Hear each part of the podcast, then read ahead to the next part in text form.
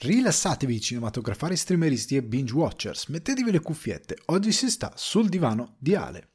Qui Alessandro Dioguardi, trascendentale presentatore di Sul divano di Ale, accompagnato dal mesmerizzante Sibau con la sua So There Are No Fuck Buddies in questa puntata di Sul divano di Ale vi parlo dei twists and turns di una settimana cinematografica e televisiva parecchio movimentata, come ad esempio il furto di James Corden ai danni di Ricky Gervais o il ritorno in grande stile di Guy Ritchie con un franchise e una serie Netflix. Una notizia piuttosto scioccante è stata quella della cancellazione di Westworld, ma ascoltando la mia recensione non troverete alcuna sorpresa in me rispetto a quella che è stata invece la decisione di HBO e la reazione del pubblico. Rimanendo sul piccolo schermo vi parlo della quarta stagione di Boris e di come, a mio dire, il tempo abbia fatto male alla serie e il meme ha addomesticato la bestia satirica. Passando al cinema per l'autunno comico e melanconico vi porto Amsterdam, ritorno alla regia di David. Russell che spreca un grande plot, una grande fotografia e un maestoso Christian Bale con una pellicola senza senso alcuno. Infine su Apple TV Plus è arrivato Causeway, ritorno di Jennifer Lawrence al cinema indie, che tanto ha messo in luce il suo talento. Per chi rimane dopo titoli di coda, l'after show di Sul Divano di Ale, vi offro una prima impressione su Blockbuster e in generale vi parlo di serie che parlano di serie appunto, ma anche di cinema. Chiacchiere, domande e argomenti frizzantini vi aspettano in questa puntata di Sul Divano di Ale. Ragazzi e ragazze, fanciulli e fanciulli, bentornati sul divano di Ale. Sono come sempre molto molto euforico e molto contento di avervi qui con me per questa puntata che sarà densissima e che sarà l'ultima dell'autunno comico e melanconico che quest'anno ha trovato una forma una, una come dire una forma un po' diversa, perché generalmente io, voi sapete che le mie rubriche servono per dirvi, ah, recuperate questo film, ah, c'è questo classico, ah, c'è questo grande film, e quest'anno invece sono stato molto più sul pezzo, sono stato un po' obbligato dagli eventi, un po' per mia, scien- cioè per mia propria decisione, ho scelto scientemente eh, di provare in questa maniera, sono soddisfatto, me, relativamente, relativamente perché Generalmente queste rubriche nascono, almeno nel mio podcast, nascono perché voglio darvi qualcosa di più rispetto al presente. E mm, quest'anno ho preso questa decisione, stiamo sul pezzo, mettiamo, cerchiamo di bilanciare le recensioni e ho preso questa decisione. Ma un po' me ne pento, dico la verità, anche perché c'era tanta roba che potevo proporvi, tornerà magari un, um, una rubrica, magari la sposto d'estate per farvi, anche se era perfetta d'inverno, perché l'autunno comico e melanconico è pensato proprio per la stagione. Sapete che io ho queste eh, follie ossessive compulsive, quindi devo incasellare certe cose in una certa maniera. Perché poi sta tornando un grande film con Steve Martin, che amo tantissimo, restaurato in 4K, eh, quindi ero lì per tra l'altro consigliarvelo perché sulle piattaforme magari farò un'eccezione e ve lo consiglierò comunque. Vediamo, vediamo. Però ecco, da settimana prossima, ragazzi, settimana prossima è Natale. Voi mi conoscete, per me si sdogana la stagione del Natale, si va verso la fine dell'anno, si vanno verso le classifiche, le top, il divano d'oro che come sapete tornerà, ma in particolare si va verso i film natalizi. Settimana prossima esce quello Apple di Ryan Reynolds e Will Ferrell. Eh, ne usciranno altri lungo il mese di novembre, oltre a tantissime uscite molto calde, molto importanti per chiudere l'anno. Però ecco, ehm, tanto cinema di Natale, è proprio il periodo da novembre in poi iniziano a uscire eh, ed è il motivo anche per cui inizio a festeggiare proprio a novembre. Eh, quindi da settimana prossima ci sarà il cambio verso la perdita della rubrica dell'autunno comico e melanconico, anche se formalmente è sempre autunno, però in, entreremo con lo spirito natalizio e vi inizierò a recensire anche perché arriveranno sulle piattaforme e anche al con i film di Natale, quindi ne parleremo. Però lo scopriremo andando avanti. Comunque settimana complessa, eh, settimana complessa, si continua ad andare avanti, si continua a produrre, eh, come ho anticipato nelle storie, tra l'altro vi ringrazio anche per le risposte, c'è stata la questione del, della monografia di David Lynch che arriva ragazzi, la seconda parte stavo ultimando, eh, stavo limando alcune cose di sceneggiatura, questa settimana se sono fortunato eh, farò effettivamente la registrazione del secondo episodio, la monterò, eh, sto sviluppando una pipeline in modo da essere più veloce in questo processo, in modo tale da poter far arrivare questi due primi episodi il primo come vi dicevo già completo sia la forma video sia la forma podcast tutto montato esportato è già sulle piattaforme devo solo programmarlo. Però è stato scelto anche in base ai vostri feedback di aspettare un attimino avere delle, delle, degli episodi più cadenzati quindi faremo in questa maniera. Ehm, settimana impegnativa, però stiamo andando veramente verso la direzione giusta per quanto riguarda il mio progetto di cinema e via discorrendo. Arriveranno tante tante cose molto, molto interessanti, ci sto lavorando. Arriva tutto, arriva tutto, so che alcuni di voi scalpitano, però non vi preoccupate. Una cosa alla volta arriva. Come arriverà a questo punto settimana prossima la tier list di Cabinet. Eh, avevo detto settimana scorsa, settimana prossima facciamo la tier list però ho quattro recensioni, delle domande, qualche news, ho detto teniamola lì, tanto non scappa, non scappa per, per, nessuno, magari alcuni non l'hanno visto e quindi aspettiamo un attimino. Settimana prossima arriva la tier list e giochiamo un po' con la serie di Del Toro che comunque mi è piaciuta tantissimo, ma ne parleremo.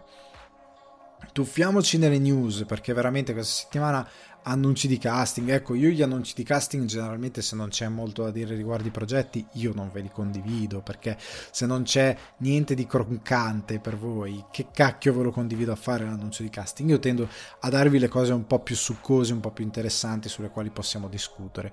E partiamo da questa roba folle. Ovvero, viene fuori questo spezzone di James Corden che ha un suo show eh, che è il The Late, Late Show with James Corden, dove praticamente lui fa una battuta sulle reazioni della gente, eccetera, eccetera, e cita parola per palo- parola, scimmiottando anche la delivery. Oddio, non è che la cita, perché citare eh, eh, vorrebbe dire riconoscere che qualcuno ha già fatto quella cosa.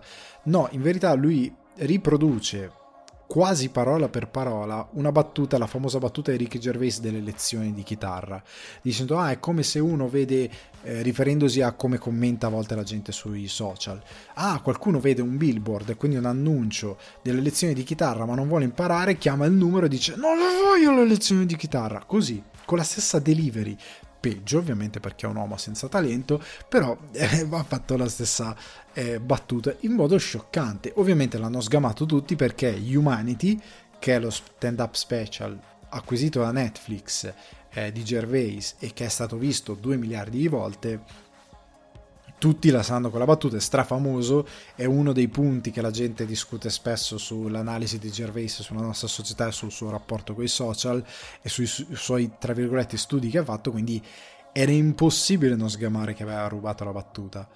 Poi lui, questo personaggio senza alcun talento, ora vi spiegherò il mio semi-odio verso, verso James Corden, ha rilasciato tramite Twitter, firmato da lui, ma probabilmente scritto da suo staff come la battuta, ora ci entreremo, che eh, inavvertitamente ha detto un brillante, una brillante battuta di Ricky Gervais durante lo show della notte precedente. Ovviamente non sapeva eh, che venisse da lui eh, è brillante eh, perché è, un, eh, è, una battuta di Ricky Gervais. Potete guardare lo special, l'eccellente special di Ricky Gervais su Netflix e poi mette la firma.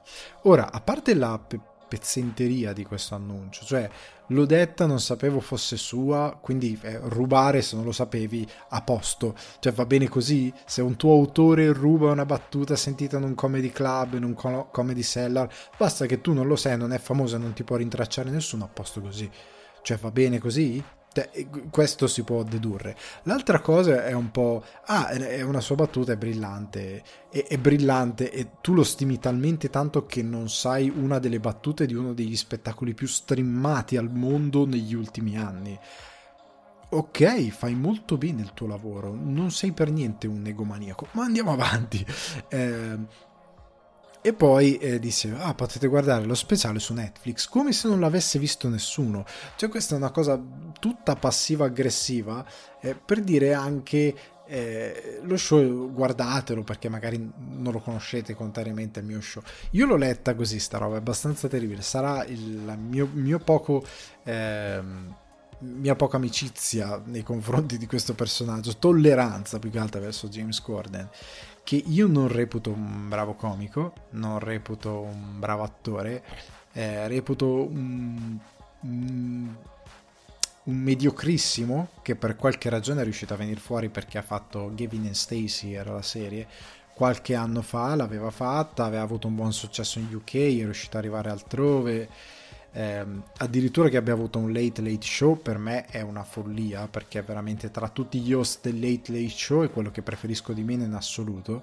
eh, quello che trovo più insulso e ehm, anche perché ragazzi il suo pool car karaoke è un, un, furto anche lì di un format che è Comedians in Cars Getting Coffee di Jerry Seinfeld che ha rubato poi chiunque eh chiunque ha rubato, ma col fatto che se guardiamo al, al pool car karaoke eh, tante volte ho letto di dichiarazioni di star che hanno detto è stato imbarazzante, Britney Spears ha definito imbarazzante la sua esperienza, ehm, ci sono stati diversi personaggi che non hanno gradito eh, il format o quantomeno l'esecuzione del format, l'hanno trovata imbarazzante.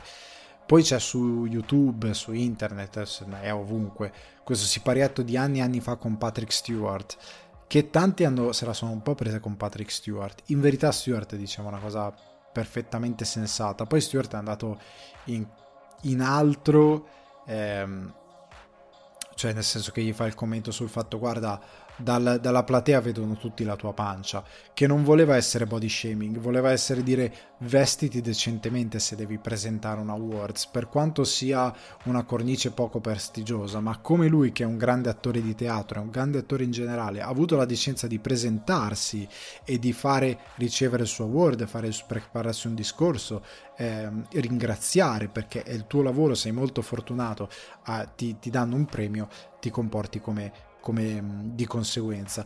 Ma prima di quello ancora, quindi era solo un invito a dire presentati in modo decente, che poi tu abbia la pancia o meno frega niente a nessuno, però presentati in modo decente.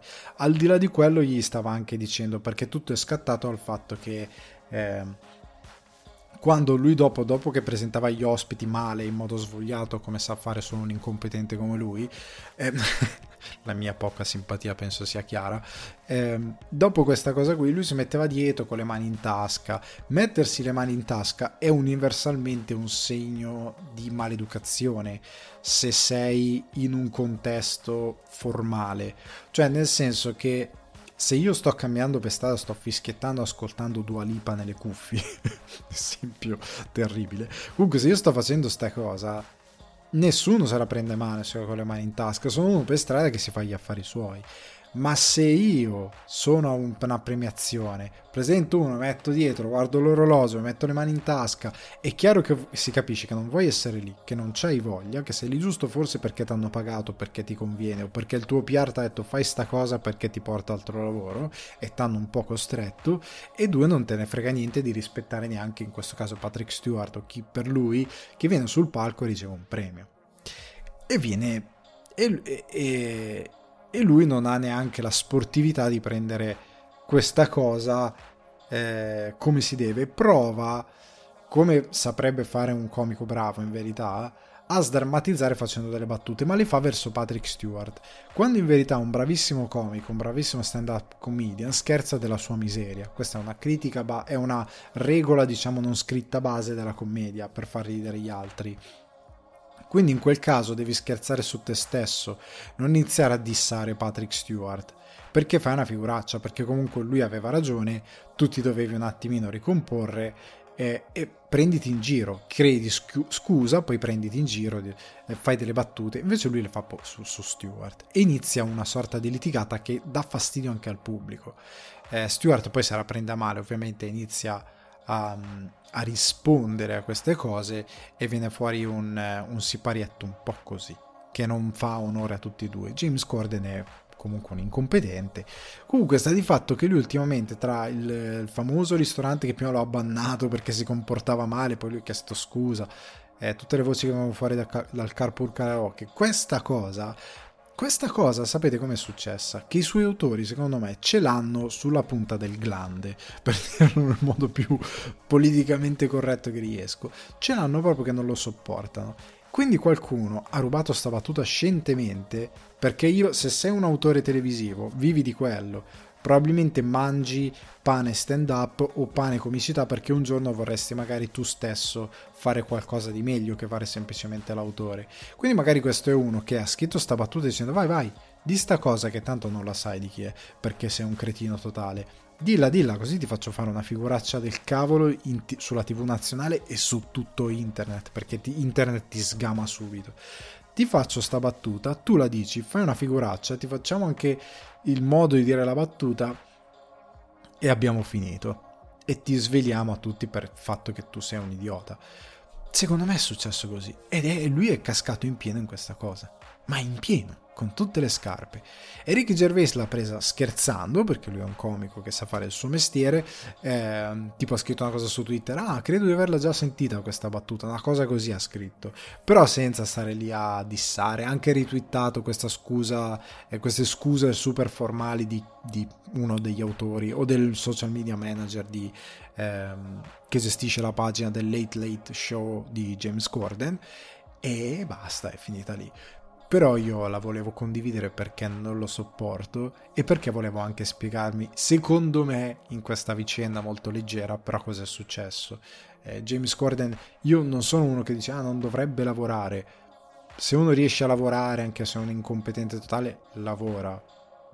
Non togli, finché non togli niente a nessuno, l'unica cosa è che cioè, se avesse meno seguito non sarebbe un male. Cioè, per quello che porta perché è veramente imbarazzante. Chiudiamo questa cosa e passiamo a qualche robetta interessantina perché l'altro giorno è uscito questo primo teaser di The First Slam Dunk che è il film che riprende Slam Dunk ehm, e io sono super felice perché uno mi ero vagamente perso questa cosa non so se sto avendo un Mandela effect, quindi non avevo, l'ho letto, l'ho anche magari detto entusiasticamente e poi me ne sono dimenticato, come se non fosse mai successo, eh, oppure eh, semplicemente effettivamente non ne ero al corrente. Però ecco, il, ehm, il creatore del manga, ovvero Takehiko Inoue, sarà regista e sceneggiatore di questo, di questo film abbiamo visto, se l'avete visto spero, è fatto in questa sorta di grafica CGI che vuole riprendere un po' l'animazione dell'anime o i disegni comunque originali del manga. È stato annunciato a gennaio 2021, quindi un anno fa più o meno, e, ehm, no più di un anno fa che cacchio dico, ehm, e è atteso in uscita nelle sale il 3 dicembre di quest'anno, quindi ci siamo, è in uscita. Ora, in Italia arriverà nel 2000 mai, probabilmente, magari in straight to video, però se c'è un esercente all'ascolto, qualcuno per fa... io spero che un giorno questo podcast arrivi a qualcuno che effettivamente nel cinema ci lavori, non so se magari succede già. Questo film, questo film è il tipo di film che ti porta a pubblico. Pubblico giovane, pubblico che spende soldi, pubblico che se gli piace ritorna questo film, questo, questo qua ti porta un grande pubblico al cinema. Sarebbe il caso di distribuirlo e di tenerlo in sala non tre giorni, qualcosina in più. Teniamolo in sala un paio di weekend. Non dico che deve stare in sala un mese e mezzo, almeno un paio di weekend. Dagli una decente finestra, dagli un ottimo doppiaggio, perché questo è Slam Dunk è uno, è uno dei manga, ma anche degli anime che ha cresciuto la MTV Generation in Italia, ok? E quindi ha un seguito spaventoso. E poi chiunque si sia appassionato all'anime manga, Slam Dunk lo conosce per forza. E secondo me un'opera per il cinema, fatta per il cinema, che arriva al cinema, non portarla nelle sale italiane è un po' un crimine. Quindi io spero che qualche distributore slash esercente faccia la cosa giusta. Perché secondo me questo film è il classico balsamo è il balsamo, non deve finire su una piattaforma. Cioè, o meglio, ci deve finire ma dopo. Perché questo è il classico balsamo per le sale.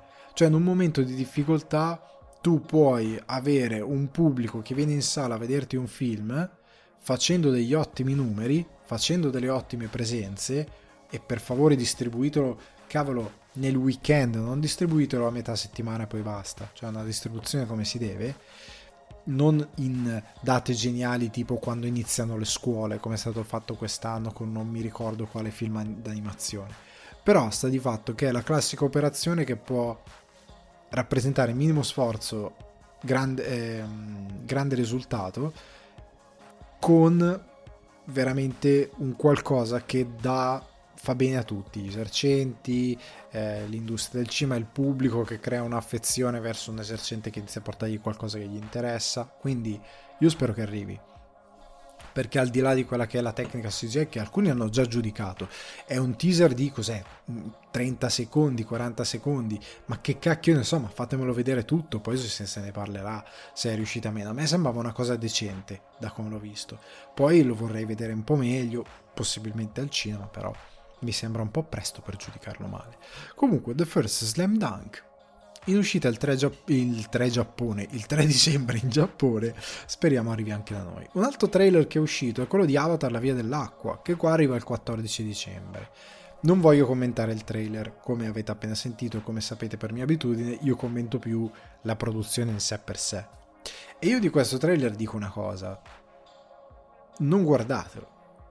O meglio, guardatelo riformulo meglio, guardatelo, però capite una cosa, che Avatar e generalmente James Cameron non fa i film per un grande plot. Non è questo l'obiettivo di James Cameron, non è il grande plot, la trama fantascientifica, perché io da questo sequel di Avatar mi aspetto un film molto modesto a livello di scrittura. James Cameron non scrive mai dei film fantascientifici.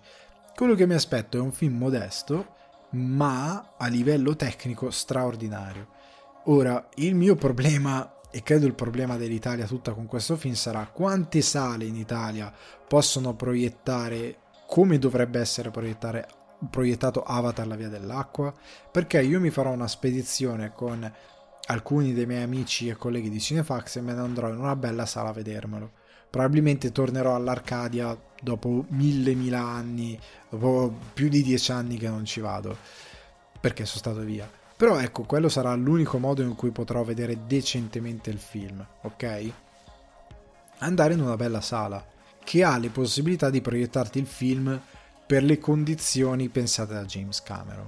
Perché io sono sicuro che nel resto d'Italia, soprattutto chi vive in, lontano dai grossi centri, farà sinceramente fatica a vedere questo film come è stato pensato.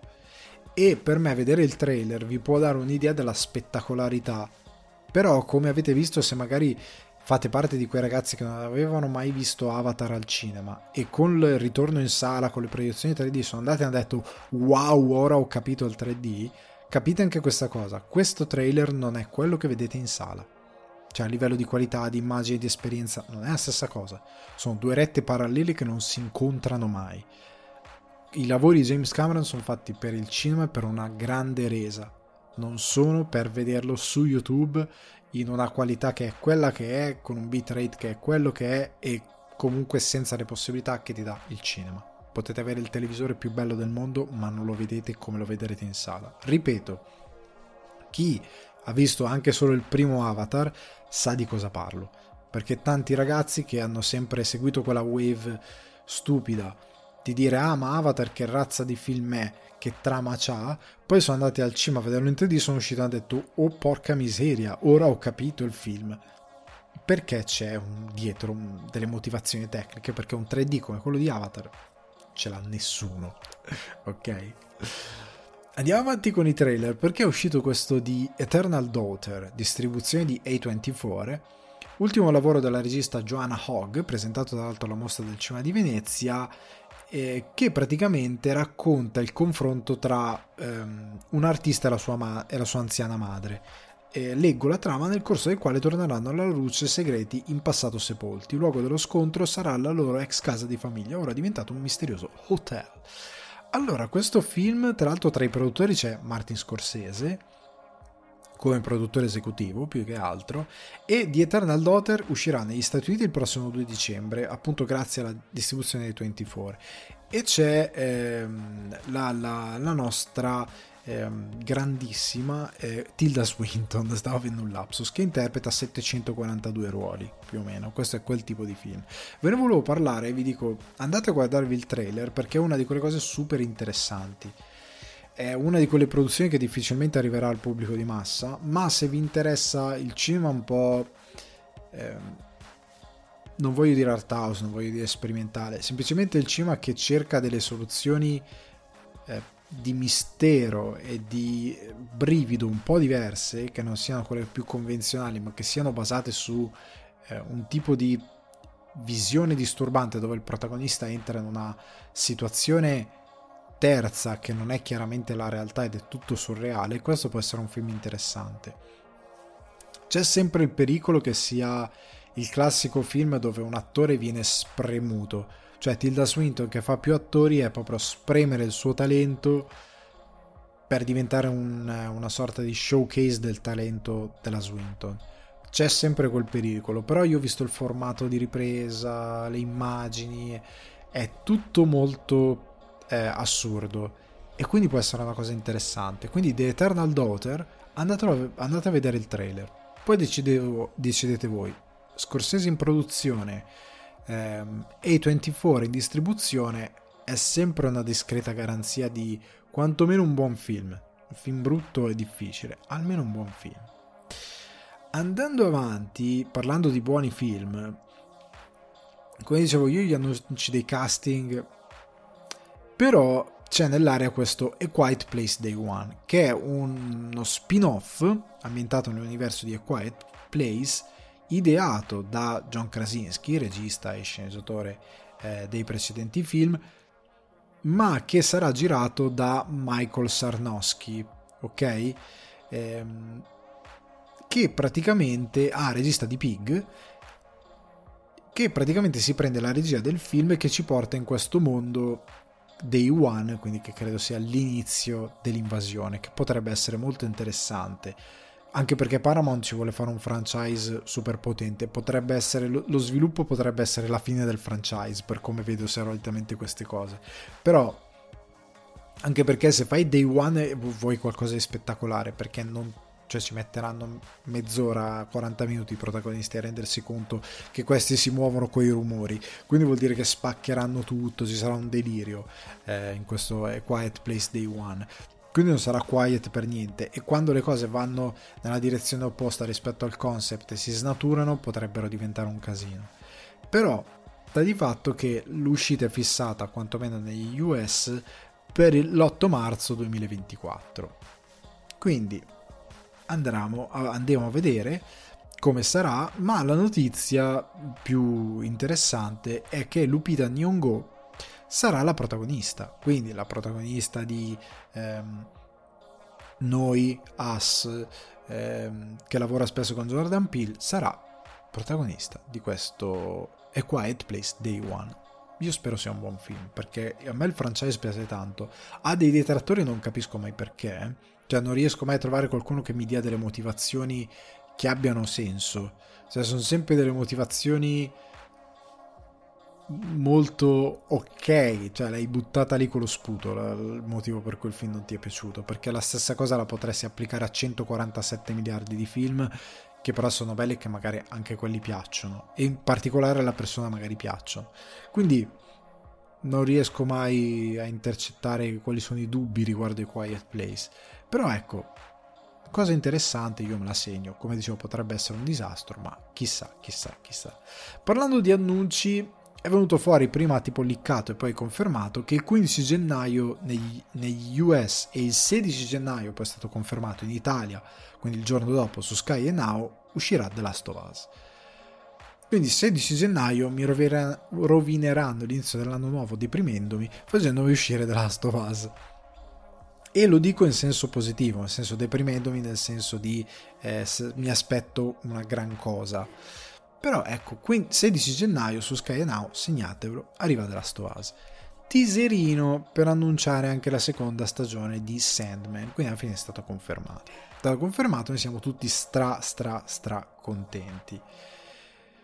Cosa invece è andato storto, come dicevo in apertura, è stato cancellato Westworld poi in recensione ve ne parlo bene, però ecco, vi do anche idea dei perché.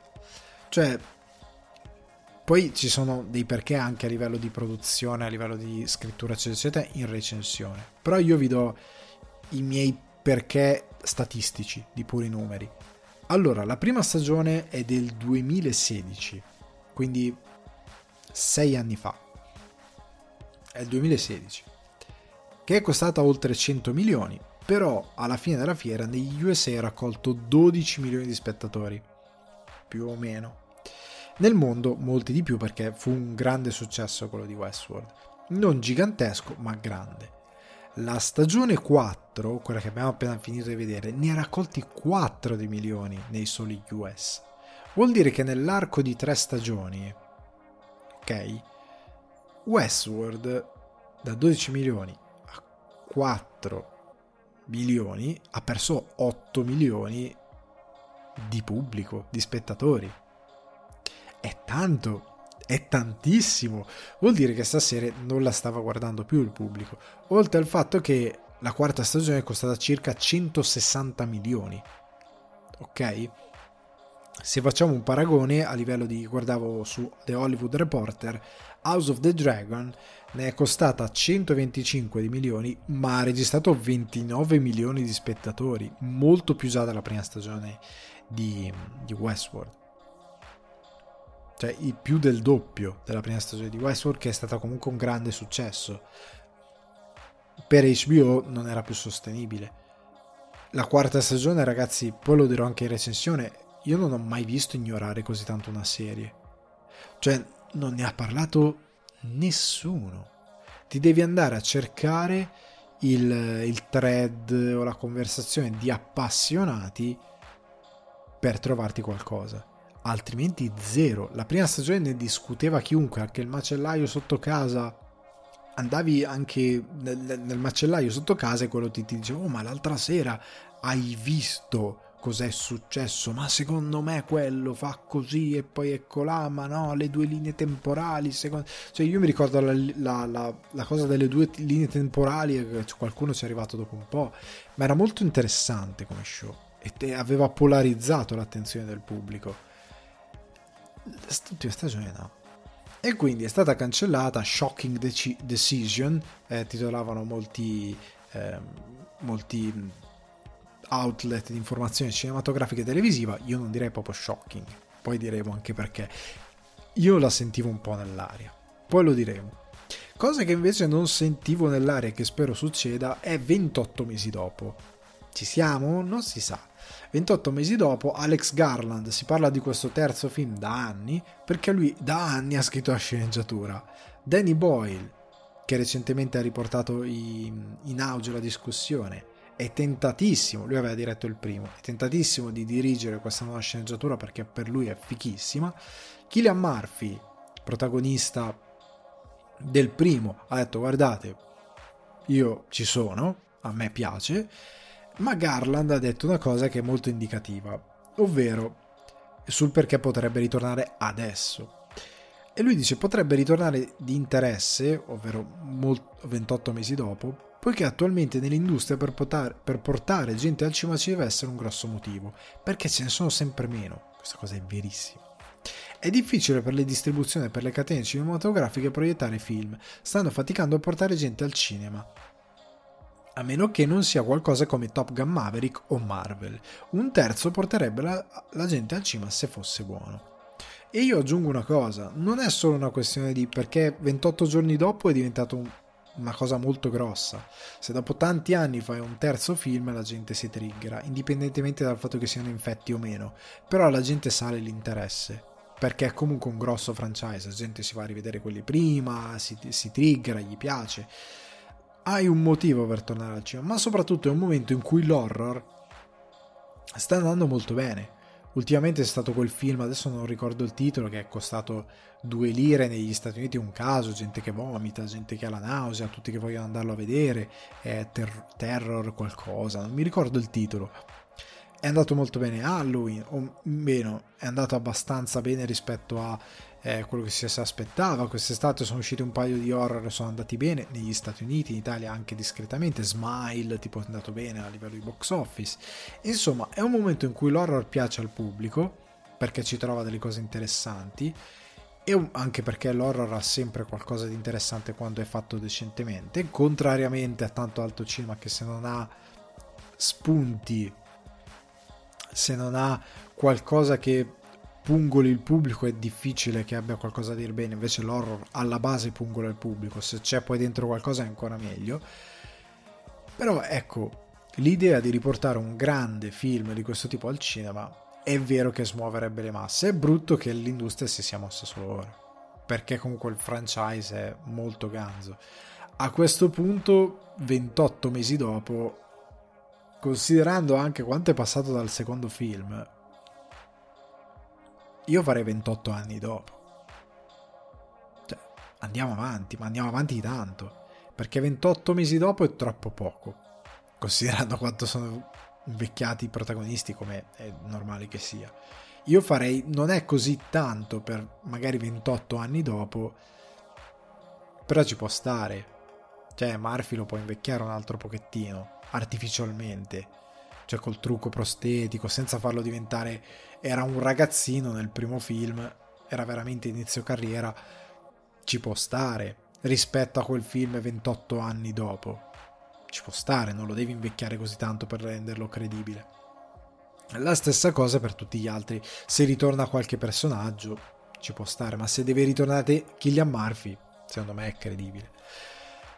Speriamo, speriamo vada bene. Andiamo avanti con due newsone su Guy Ricci, che voi sapete essere my man quando, quando porta avanti le sue idee, ovvero Henry Cavill torna a lavorare con Guy Ricci dopo Operazione Uncle. E lo fa per, come protagonista, anche qui, per The Ministry of Ungentlemanly Warfare, che è questo spy action movie, che dovrebbe essere un nuovo franchise, diretto da Guy Ritchie e ambientato durante la seconda guerra mondiale. E si ispirerà a eventi reali, davvero accaduti, tanto in diversi libri, se voi cercate The Ministry of Ungentlemanly Warfare, trovate 2000 libri perché sono eventi reali ispirati a questa unità dell'esercito britannico diretta da Ian Fleming, l'autore di James Bond, che non era uno che si era inventato cose così. Ian Fleming era davvero una spia, le aveva fatte davvero certe cose, non quelle super camp dei, eh, di alcuni film, però eh, Bond nasce da una conoscenza piuttosto radicata.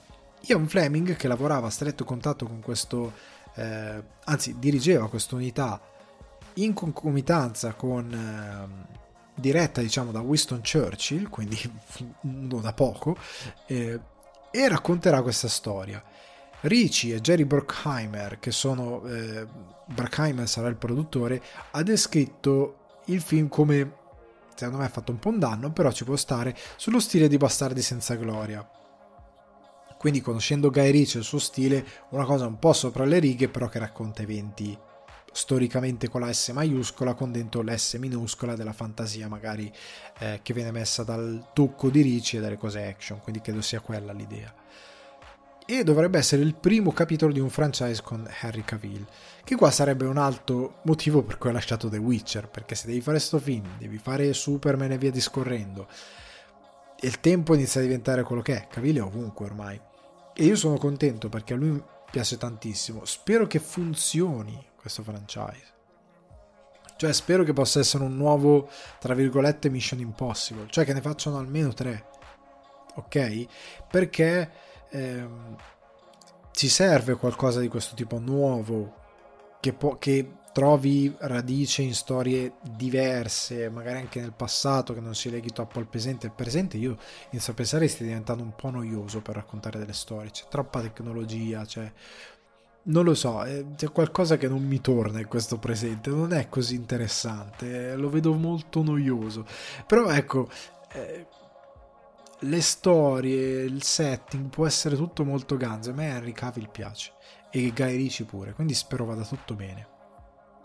Di rimbalzo, Guy Ricci che sembra inarrestabile avrà una serie Netflix che sarà uno, diciamo, spin-off e sequel di The Gentleman perché eh, è stato annunciato tra l'altro cast come protagonista Tio James, protagonista della serie Divergent, eh, sarà affiancato, lui era già stato annunciato, da eh, Caio Scodelario, Daniel Higgs, eh, Jolie Richardson, Giancarlo Esposito, Peter Serafinovic e Vinnie Jones, il famoso ex calciatore violentissimo che era in tutti i film di Guy Ritchie. Eh, non lavorano insieme da The Snatch del 2000, quindi è tanto tanto che non lavorano insieme, però lui è diventato un attore comparso ovunque e sono contento tornino insieme. È lo stesso mondo di The Gentleman, quindi del film, però non sono gli stessi personaggi, saranno dei nuovi personaggi. Dal 7 novembre comincia la produzione, la trama sostanzialmente è il, ehm, il figlio di un aristocratico che è stato un po' diciamo eh, scacciato dal, dal, padre che eredita eh, dalla famiglia determinate eh, attività per poi scoprire che lui in verità è seduto diciamo è a capo della più grande farm di, di erba in Europa. Quindi una cosa stra, stra illegale Ricci ha creato la serie, l'ha coscritta con Matthew Reed e dirigerà Ricci i primi due episodi. Io sono stra curioso perché a me quella poetica di Ricci piace un sacco. I criminali alla Guy Ricci a me piacciono di più dei criminali che si prendono sul serio, dico la verità.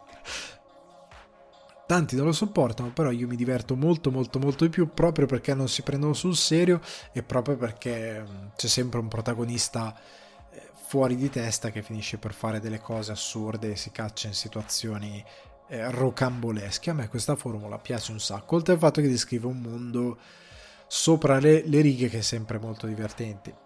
Citato The Snatch del 2000 eh, con i babuzzi, babuzziconi, che se lo ascoltate in inglese è Dogs, Dogs, I love Dogs, dice così Brad Pitt, fa comunque spaccare. Sono contento, eh, vai Ricci e spero di vederti il prima possibile in entrambe le formule, al cinema e su Netflix.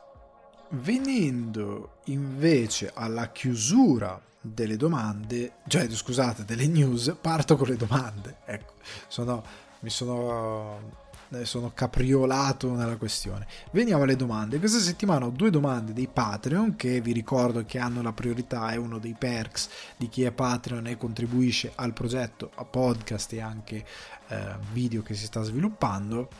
Partiamo da uno dei nuovi Patreon che è Mattia Luca Beretta che mi fa una domanda stralegittima per uno che magari inizia a guardare serie tv e legge i titoli di testa e i titoli di coda, ovvero Ciao Ale, avrei una curiosità tecnica a tema serie tv.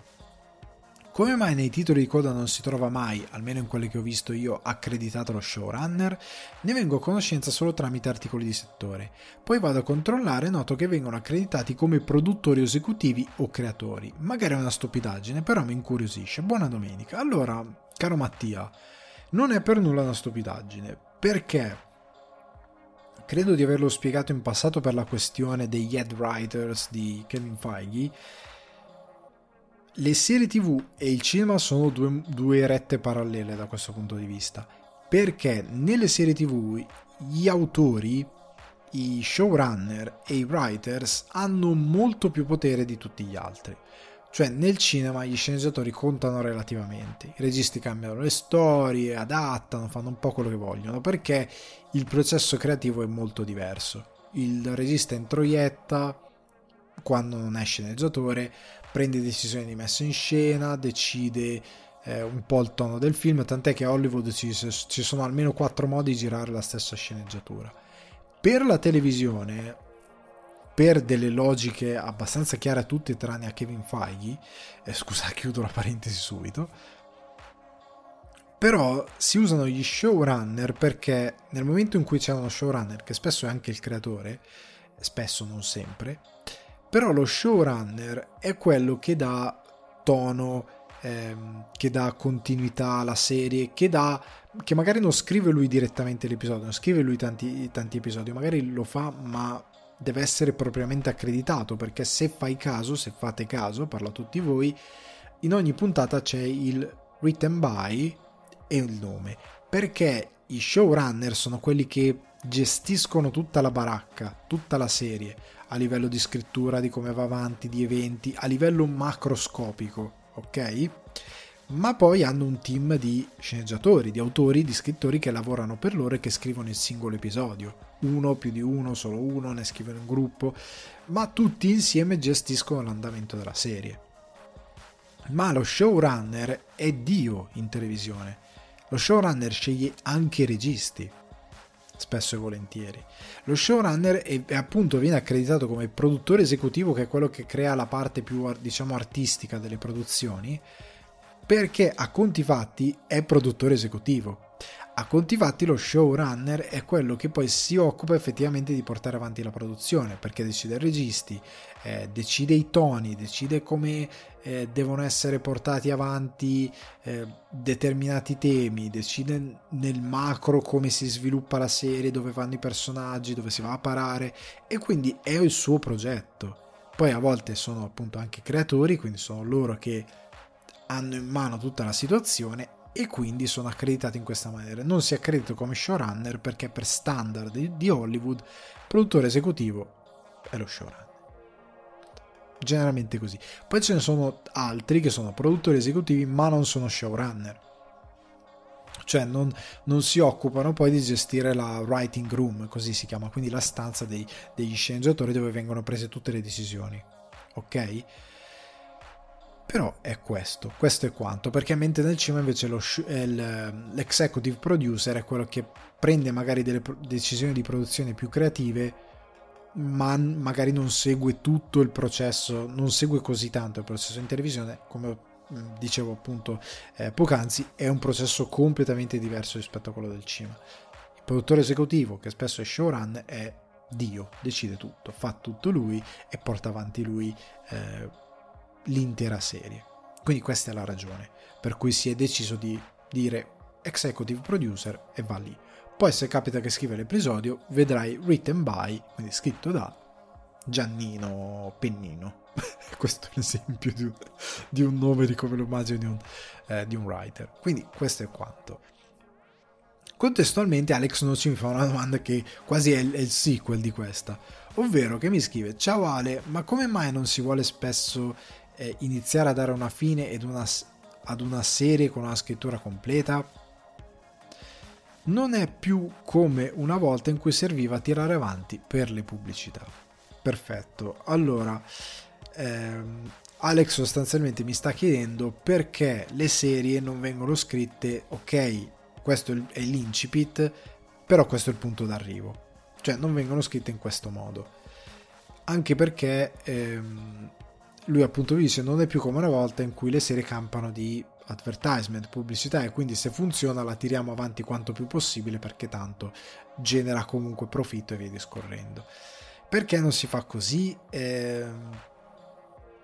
Allora, ti do quella che è la mia interpretazione fino a che punto arrivano le mie conoscenze, perché poi bisognerebbe anche parlare con tanti showrunner che prendono questa cosa. Allora, per me è perché tanto quanto sono creativi gli showrunner, tanto quanto sono il pane delle serie tv, tanto quanto hanno un modo di lavoro che è antitetico rispetto al cinema. Cioè tu nel cinema fai l'opposto, tu nel cinema ti scrivi una storia che ha un inizio e una fine e al massimo, se proprio vuoi essere furbo col produttore e assicurarti che lo venderai, tenerti delle porte aperte a livello narrativo per dei sequel. Nella serie tv tu fai un po' il contrario tu vendi una serie con un ottimo incipit, la sviluppi, hai delle porte aperte, al massimo la prima stagione ha una conclusione che potrebbe quasi essere venduta come una fine, però in teoria puoi andare avanti, perché ci sono tante di quelle porte aperte che tu puoi andare avanti. In alcuni casi così. È pieno perché noi siamo un po' meno abituati forse a... Eh, a questa cosa. Però se voi guardate tutti gli anni le, le serie che vengono cancellate sono una marea. Una marea, ma non adesso, da sempre. Cioè serie tv eh, a Hollywood sono prodotte cioè altro che il, fi- che il cinema, cioè sono prodotte in una quantità indecente e ne chiudono 7 miliardi. Io ne guardavo alcune anche che poi la cosa pazzesca è che poi tante serie cancellate arrivano comunque in Italia perché magari vendono i diritti a livello internazionale e arrivano e tu poi scopri che all'epoca non si scopriva tanto perché non c'era internet, però a un certo punto smettono di andare in onda e tu diciamo che la serie andava, eh, com'è finita? Non è finita, non è successo. Però tipo io ne seguivo uno che si chiamava Better of Ted, di questo tipo che lavorava in questa corporation che inventavano delle cose assurde e doveva gestire una serie di situazioni senza senso. Era un po' un misto tra The Office a livello di situazioni folli e però una comicità più demenziale perché le, quello che loro facevano era senza senso davvero perché era invenzioni quasi fantascientifiche di quello che facevano in questa azienda. Comunque era tutto un sci-fi super surreale però comico. Però il punto che volevo dare era questo. Generalmente anche per il tipo di serie che vai a fare, tipo sitcom, eh, medical drama, cose così, sono robe pensate per andare avanti all'infinito potenzialmente. Guarda ehm, le varie Grace Anatomy, eccetera, eccetera. Sono cose che se vanno avanti per 140 anni va bene, perché non è che c'è entrano nuovi personaggi, sono quasi soppopera per certi versi. Poi ci sono altre serie tv che invece vivono di world building, cioè tu come scrittore parti da un incipit, vi faccio un esempio, è una serie che tra l'altro è, mi pare, su Disney Plus, su Netflix. L'avevo cominciato, ho visto la prima puntata e ho detto non è quello che sto cercando, mi dispiace. Eh, perché io cercavo una cosa tipo un medico tra gli orsi, una cosa così. Ovvero, plot classico delle serie TV persona XYZ ha problemi nella sua vita, nella sua realtà, abbandona New York, quello che è, e si trasferisce in un paesino sperduto tipo nel Montana, cosa ne so, tra i boschi, tra i monti, e, e si riprende la sua vita.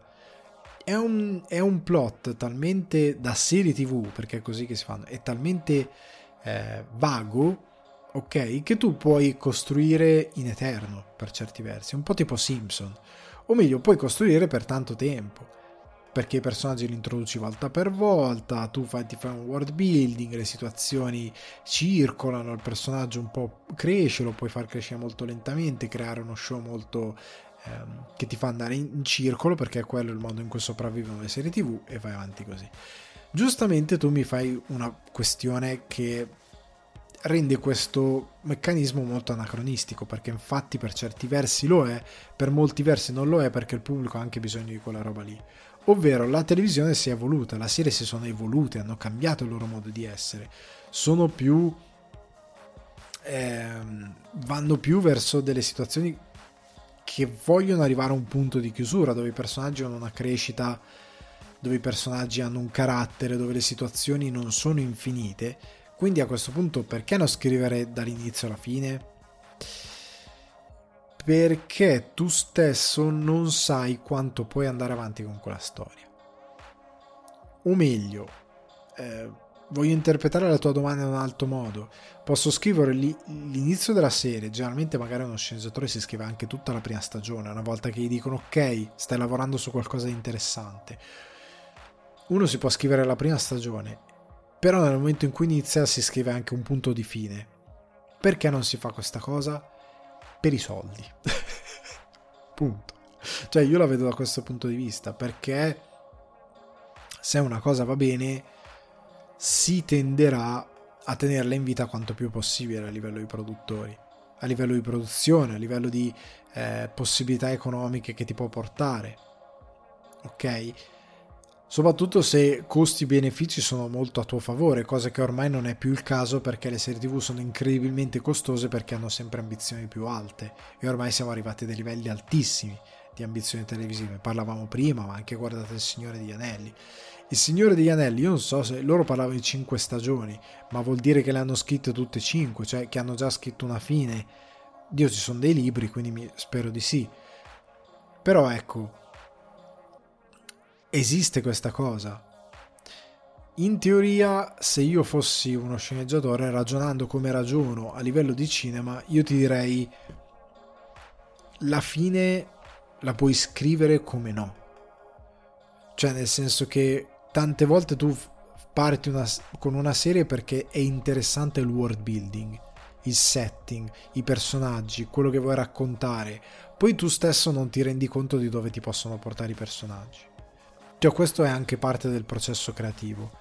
Nel senso che a volte tante volte sentendo parlare di sceneggiatori, anche fumettisti, li senti dire a un certo punto i personaggi mi hanno parlato, che non è che sono matti e sentono le voci, però tu scrivendo qualcosa ti rendi conto che quello che hai costruito è andato in una direzione che è più grande di te come creatore e i personaggi iniziano ad avere quasi una volontà propria e quindi tu inizi a dire ok arrivato a questo punto perché tante idee sono intuizioni inconsce un po' rispetto a quello che scrivi razionalmente, dici però qua c'ho un angolo del personaggio che mi può portare verso X diramazioni, che possono essere esplorate in modo coerente senza deflagrare tutto.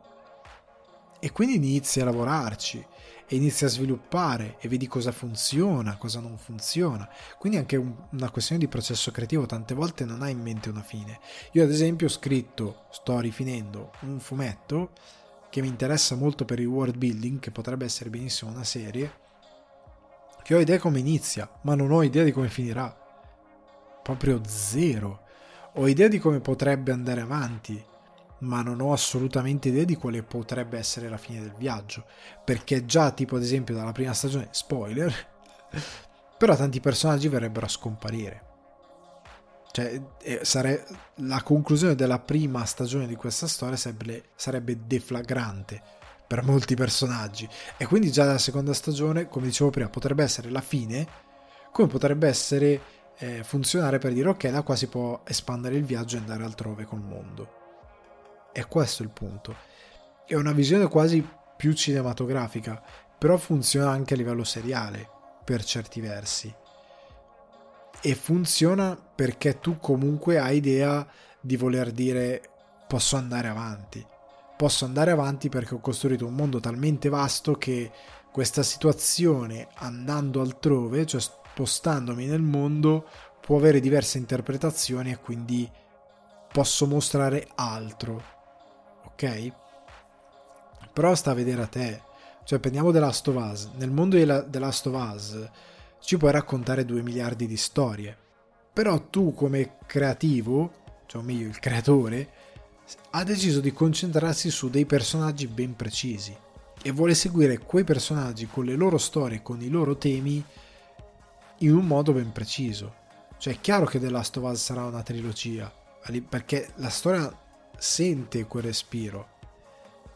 Finito il primo capitolo, che non spoilerò anche per chi non ci ha giocato e chi vuole vedersi la serie, è chiaro che succede una cosa che è talmente forte a livello emotivo che non puoi rimanere lì appeso. Cioè quella cosa deve andare avanti, non puoi rimanere lì, perché c'è un intero rapporto e degli interi temi dentro quel mondo, ma soprattutto tra i due personaggi, perché The Last of Us è bello per i rapporti umani e quello che succede tra i personaggi che non può non andare avanti quella cosa. La stessa cosa è il 2. Ti lasciano un modo desolato che, come dicevo prima, potrebbe essere una fine.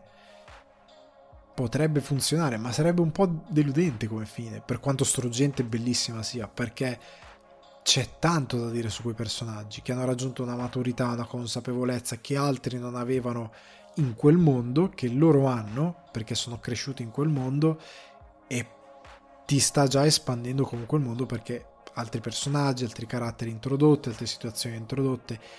È una cosa incredibile. Però è chiaro che sarà f- la fine di un viaggio. Potresti raccontare altro, ma ne varrebbe la pena? Non lo so. Della Stovase è troppo quella cosa lì. Quindi le motivazioni sono creative, di esigenze produttive e anche di mezzo. Perché tante volte tu cerchi di andare avanti quanto più possibile. Prendete Scrubs Scrubs, eh, l'ultimo esempio che faccio, poi chiudiamo, era chiaro quale sarebbe stato la fine del viaggio. Cioè, Scrubs non poteva continuare con loro cinquantenni che facevano i dottori. Sarebbe stato ridicolo. Eh, o meglio, per alcuni, alcuni se la sarebbero accollata per come si accolla la, la, gente, le cose che fanno in televisione. Però è chiaro che il viaggio che ti voleva raccontare era il viaggio di giovani uomini che diventavano uomini era quel viaggio specifico, universale, che ti voleva eh, raccontare, perché si parla di gio- medici ai primi ferri, come tradotto in Italia per Scrubs, vabbè, comunque va bene così, medici ai primi ferri che diventano medici che si fanno la loro carriera e la loro vita è un punto molto importante della vita di un essere umano e ti vuole dire quello. Non ti vuole dire che poi vanno in pensione, non ti vuole dire che poi... Eh, perché i toni cambiano. Si va verso qualcosa di completamente diverso, quindi vuoi quello. Quindi il finale, tra virgolette, era scritto. Però loro sono andati avanti, hanno continuato a raccontare cose. In alcuni momenti Scrubs pecca un po' di ridondanza, perché alcuni temi si ripetono perché a me in verità avevano finito e poi quando infatti c'è stata una flessione di ascolti, poi si è risollevato, ok chiudiamo e quando hanno deciso di andare verso il finale è venuto il meglio della serie. Perché nel momento in cui hai un nord verso il quale navigare, ovvero il tuo finale, hai molto più chiaro cosa ti resta da raccontare e come farlo. E in quel momento hanno navigato verso un gran finale. Tant'è che io spero che Ted Lasso eh, abbia un'ottima terza stagione che possa funzionare come finale, ma che qualora potesse avere potenziale per andare avanti, rimanga fedele a un Nord ben preciso. Come Bojack Horseman, Bojack Horseman è stata spinta a concludersi, ma i creatori dicono noi potevamo fare benissimo un'altra stagione e si sente un po', non perché mancano dei pezzi, ma perché Bojack aveva qualcos'altro da dire il loro nord era molto preciso, molto più preciso di quello di molte altre serie tv o serie animate, però a noi è stata data possibilità. E quindi sono ampie le motivazioni e non sono sempre solo di industria. Ma ragazzi, chiudo le domande, andiamo a bomba con le recensioni. E questa settimana sarò franco, le recensioni non sono entusiasmanti nel senso che è stata una settimana. Io prima di registrare ero qua, dicevo, cazzarola, che settimana deludente a livello, a livello cinematografico televisivo. Sono un po' rimasto male. Però c'è dell'agrodolce. Però ecco, andiamo, andiamo, dai. Eh, strada facendo ve ne renderete conto. Partiamo da Westworld. Westworld stagione 4 che è stata cancellata. Sapete, creata da Lisa Joy e Jonathan Nolan, che sono anche showrunner. Cast Jeffrey Wright, Ed Harris, Evan, Evan Rachel Wood, Tessa Thompson, Luke Hemsworth, Aaron Paul e tanti tanti tanti altri. Allora, specifico come sempre non faccio spoiler, non vi dico code, non mi concentro su cose di trama, ne parlo ampiamente, ok? Allora, allora, allora, è stata cancellata, per me non è una sorpresa, però facciamo un piccolo recap. Prima stagione del 2016, costata oltre 100 milioni, incredibile. Seconda stagione mm, decente, buona. Terza stagione ho iniziato un attimino a perdermi. Quarta stagione per me è stata la pietra tombale su quello che è Westworld. E ora poi arriviamo a quello che secondo me è il grosso problema e che è nel sangue dei Nolan a questo punto. Allora, partiamo da una cosa. Westworld secondo me estendendo la poetica iniziale, il concept iniziale ha perso la sua forza. Perché la prima stagione di Westworld è magnifica per quanto mi riguarda. È una stagione molto interessante perché pone dei dubbi ehm, attraverso dei personaggi molto ben scritti e con un eh, fattore wow, con dei colpi di scena davvero ben costruiti e non forzati che ti fanno ragionare sull'essere umano, sul rapporto con le tecnologie, sul suo rapporto con l'idea di vita, non vita. Eh, ci sono molti temi, ora appunto è del 2016, sei anni che non la guardo, però è una serie con delle grandi interpretazioni, con una scrittura magnifica e alla quale puoi arrivare a perdonare eh, l'idea che tante cose siano molto cervellotti che non possano essere del tutto messe in scena. Perché Westworld era una serie molto parlata, però aveva una cura per la messa in scena, un modo di trasmetterti determinate complessità che passava anche per l'immagine. Non era tutto gente che parla a nastro e ti spiega cosa sta succedendo. Non era così.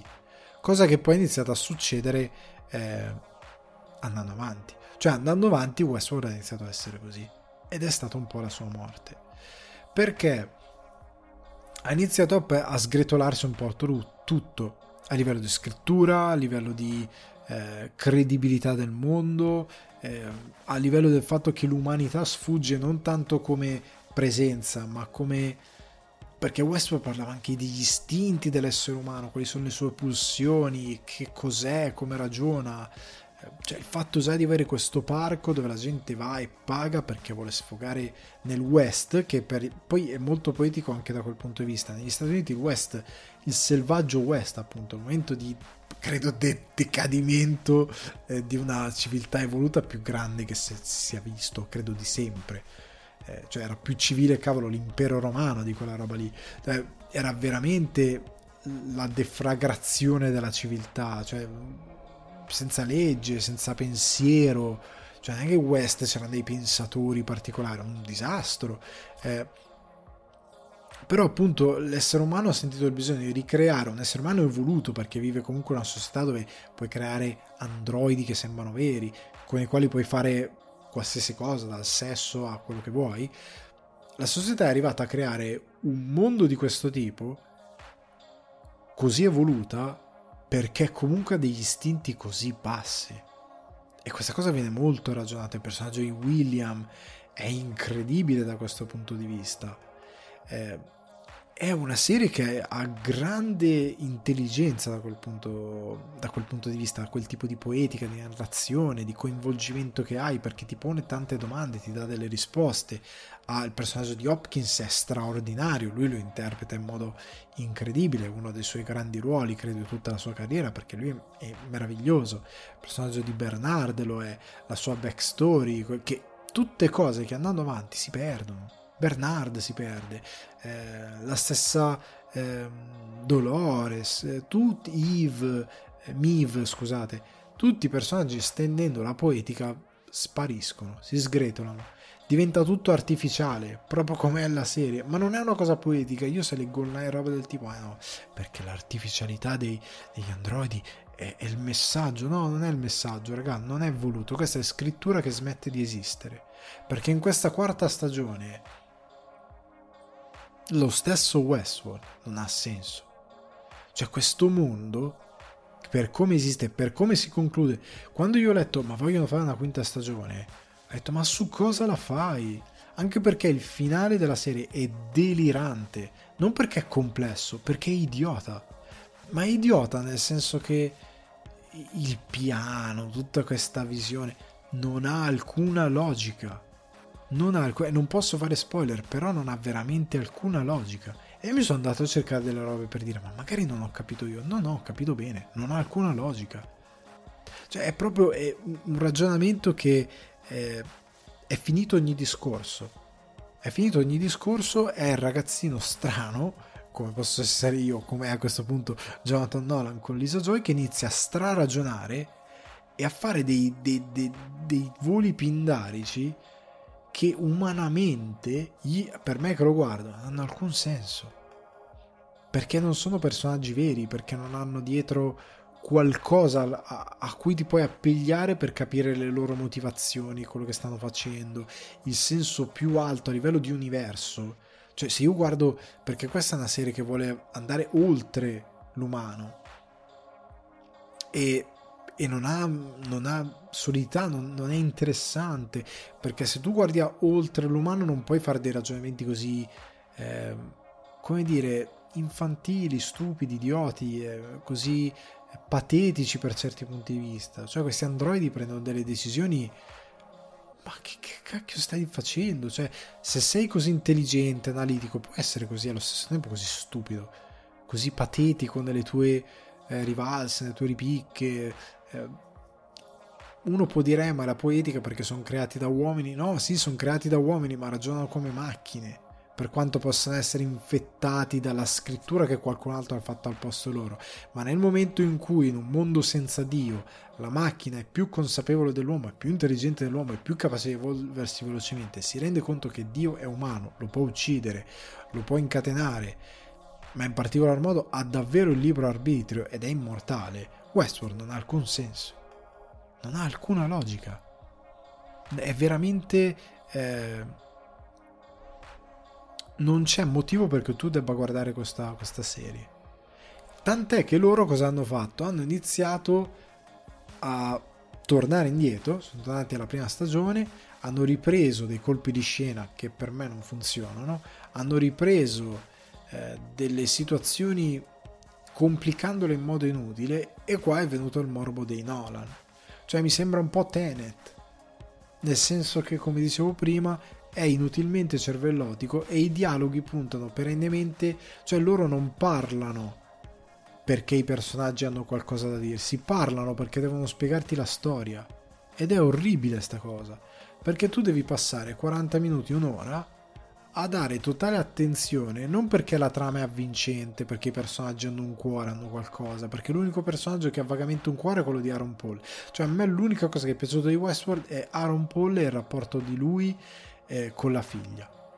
Perché quello è un rapporto vero, umano, che ha senso anche nell'idea che Westworld butta totalmente via, non approfondisce, poteva essere interessante, di cosa significa eh, per questi personaggi continuare a vivere, che in verità non è vita. Eh, lì c'era qualcosa di interessante, ma e, e, tutto il resto sono dialoghi di personaggi che, non, che de, portano avanti delle, eh, delle, come dire, delle motivazioni paradossali, sembra una pallottola spuntata per quanto sono stupide, motivazioni che si riscrivono, personaggi che si sovrascrivono in automatico senza situazioni di causa-effetto che abbiano senso e che non funzionano se ci ragioni un attimo. Se ti fai perché loro ti dicono un sacco di cose anche per ubriacarti, secondo me. Se tu ti, ti sobrio, prendi un caffè, ragioni su quello che ti dicono, fai una somma di tutta quella narrativa, dici sta roba non sta in piedi. Sta in piedi niente dall'inizio alla fine. E, e il problema è appunto questo. Cioè, il problema era che Westworld è, si è allontanato talmente tanto anche dal suo creatore, dall'idea, dal principio di Hopkins, de, della, anche perché l'hanno fatto fuori in molteplici modi, però ecco, è talmente lontano da quelle cose, è talmente poco fedele e consapevole rispetto a se stesso e a quello che vuole raccontare che è diventata una roba per certi versi inguardabile. E io ho fatto una fatica incredibile a finire di vederlo perché quello che dovevo fare era concentrarmi su dei dialoghi che erano dei manuali al mondo di Westworld. Tutti quei dialoghi lì non sono dialoghi, sono concept, concept narrativi che vengono detti a rotta di collo da dei, da dei personaggi ognuno nel proprio concept spiega il suo concept, messo insieme è un gigantesco brain fart. E come, come fai ad appassionarti a quella roba qui? Cioè, io non riesco davvero a capire, da appassionato di Westworld della prima stagione, non riesco a capire la fascinazione verso questa stagione, che è vuota. È vuota. Se vi piacciono le cose complicate, compratevi un libro di fisica quantistica non ci capite niente perché non avete, come non ci capirei niente io, perché non c'hai il background dietro eh, di, a livello di, di, educazione per capirlo e fa wow non ci sto capendo niente perché il ragionamento che io vedo di chi è rimasto appassionato a questa stagione è questo wow non ho capito niente ma non è bello cioè perché se non hai capito niente le cose sono due uno te l'hanno raccontato male 2 è indecifrabile. Il problema è che qua si capisce. È cervellotico inutilmente, perché ripeto, la prima stagione di Westworld non è raccontata così male. E alla fine quello che ha in mano, ripulendo tutto, è stupido. E quindi non capisco. Non capisco veramente. Io credo che fosse nell'aria la cancellazione. Perché la quinta stagione poteva raccontare solo una presa in giro della vostra intelligenza perché per come finisce la, questa quarta stagione non c'è niente da dire. Niente, è finito. È fi- cioè, questa, io ho finito la serie ho detto, ah, è finito. Perché non, già non aveva senso questo. Andare avanti è la mancanza totale. È niente, non è niente narrativamente. Ma soprattutto è, è talmente è stato poco seguito dal pubblico, ha talmente generato poco interesse, è così vuoto quello che succede e, e arriva dopo così tanto tempo perché produttivamente è un, un, parto fare sta roba che io non ho capito quale sia stata la sorpresa. Cioè era chiaro. Come cacchio rinnovi una roba del genere? Qua non è una questione economica, non è... qua è una questione che è una serie che costa tanto, racconta niente e non è così interessante. E il pubblico non gli frega niente, quindi eh, perché devo vederla? Cioè c'è un manipolo di appassionati e Jonathan Nolan e Lisa Joyce vogliono scrivere un libro che funziona meglio perché almeno non devono scrivere dialoghi e possono spiegare tutto scrivendolo letteralmente. Scrivete un libro fatelo uscire. Questa è la quinta stagione. Scaffale. E compratevela e leggetevela. Perché in serie tv sta roba se non viene rimaneggiata se non viene data una regia che sia a supporto della narrazione e non semplicemente un impiccio cioè, la regia e, e, e, gli attori e le location sono un abbellimento di un audiolibro, perché questo è un audiolibro, non è visivamente qualcosa che ti può essere raccontato, perché è tutto spiegone. Quindi, per me questo è Westworld, che è una roba che non ha neanche grandi forze in gioco, perché cattivo, buono, eh, non dico che deve esserci cattivo buono, ma che ci debbano essere delle forti motivazioni. Uno che sembra un infame, poi in verità è, una, è un, un lecca lecca la panna e fragola, cioè non si capisce, è veramente casuale il modo in cui si evolvono determinate cose. Evolvono è anche un complimento. Comunque, per me Westworld stagione 4 è bucciatissima, terribile. Veniamo invece a Boris, stagione 4, altro grande ritorno, creata da Luca Manzi e Carlo Mazzotta, se non vado errato, scritta da Giacomo Cirrapico, Luca Vendruscolo, manca Mattia Torre, era il trittico e sceneggiatore originale di Boris, Caterina Guzzanti, Antonio Bru- eh, Bruscetta, eh, Paolo Calabresi, Antonio Catania, Francesco Pannofino, Piero Sermonti, Alessandro Tiberi, Valerio Aprea, Massimo De Lorenzo, Andrea Sartoretti, Carolina Crescentini e Corrado Guzzanti.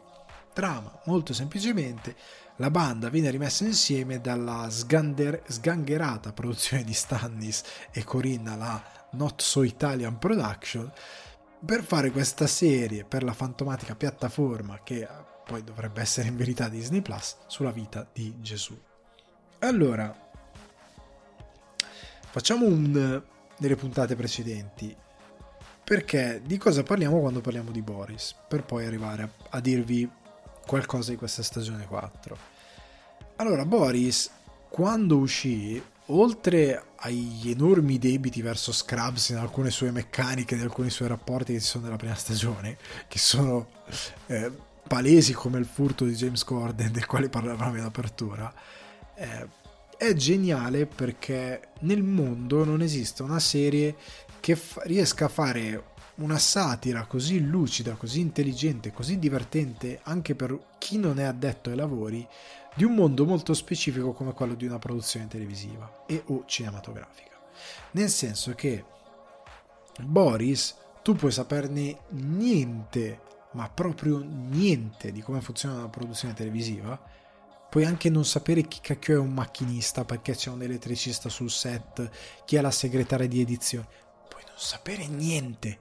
Eppure Boris lo guardi e ridi come un pazzo dall'inizio alla fine, perché a livello di satira è strapotente, funziona tantissimo e riesce comunque a raccontarti quel mondo e le idiosincrasie di quel mondo in Italia, perché è il mondo delle produzioni televisive in Italia e lo fa graffiando tantissimo, lo fa mettendo eh, tutte quelle cose che uno pensa possano succedere e tante altre che pensa non possano succedere nonostante eh, ecco tra l'altro piccola cosa Stanis La Rochelle la Cagna Maledetta sono tutti personaggi che esistono nel mondo delle produzioni. La Crescentini e perdonami l'altro attore mi sta sfuggendo il nome è l'attore che interpreta Stannis eh, l'hanno detto sono attori veri che loro non sanno di essere così però noi lo sappiamo e li prendiamo in giro.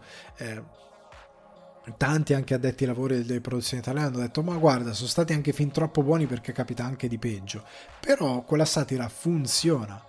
E loro i protagonisti di Boris sono stati un po' mezzi estromessi dal resto delle produzioni perché avevano creato prima di tutto qualcosa per una rete che all'epoca era nuova cioè perché andava su Sky questa roba su Fox era una cosa diversa. Seconda cosa perché prendeva di mira tutti tutti tutti voi siete così, siete questa roba qui, siete il sasso al collo della creatività in Italia, delle produzioni che la porta giù.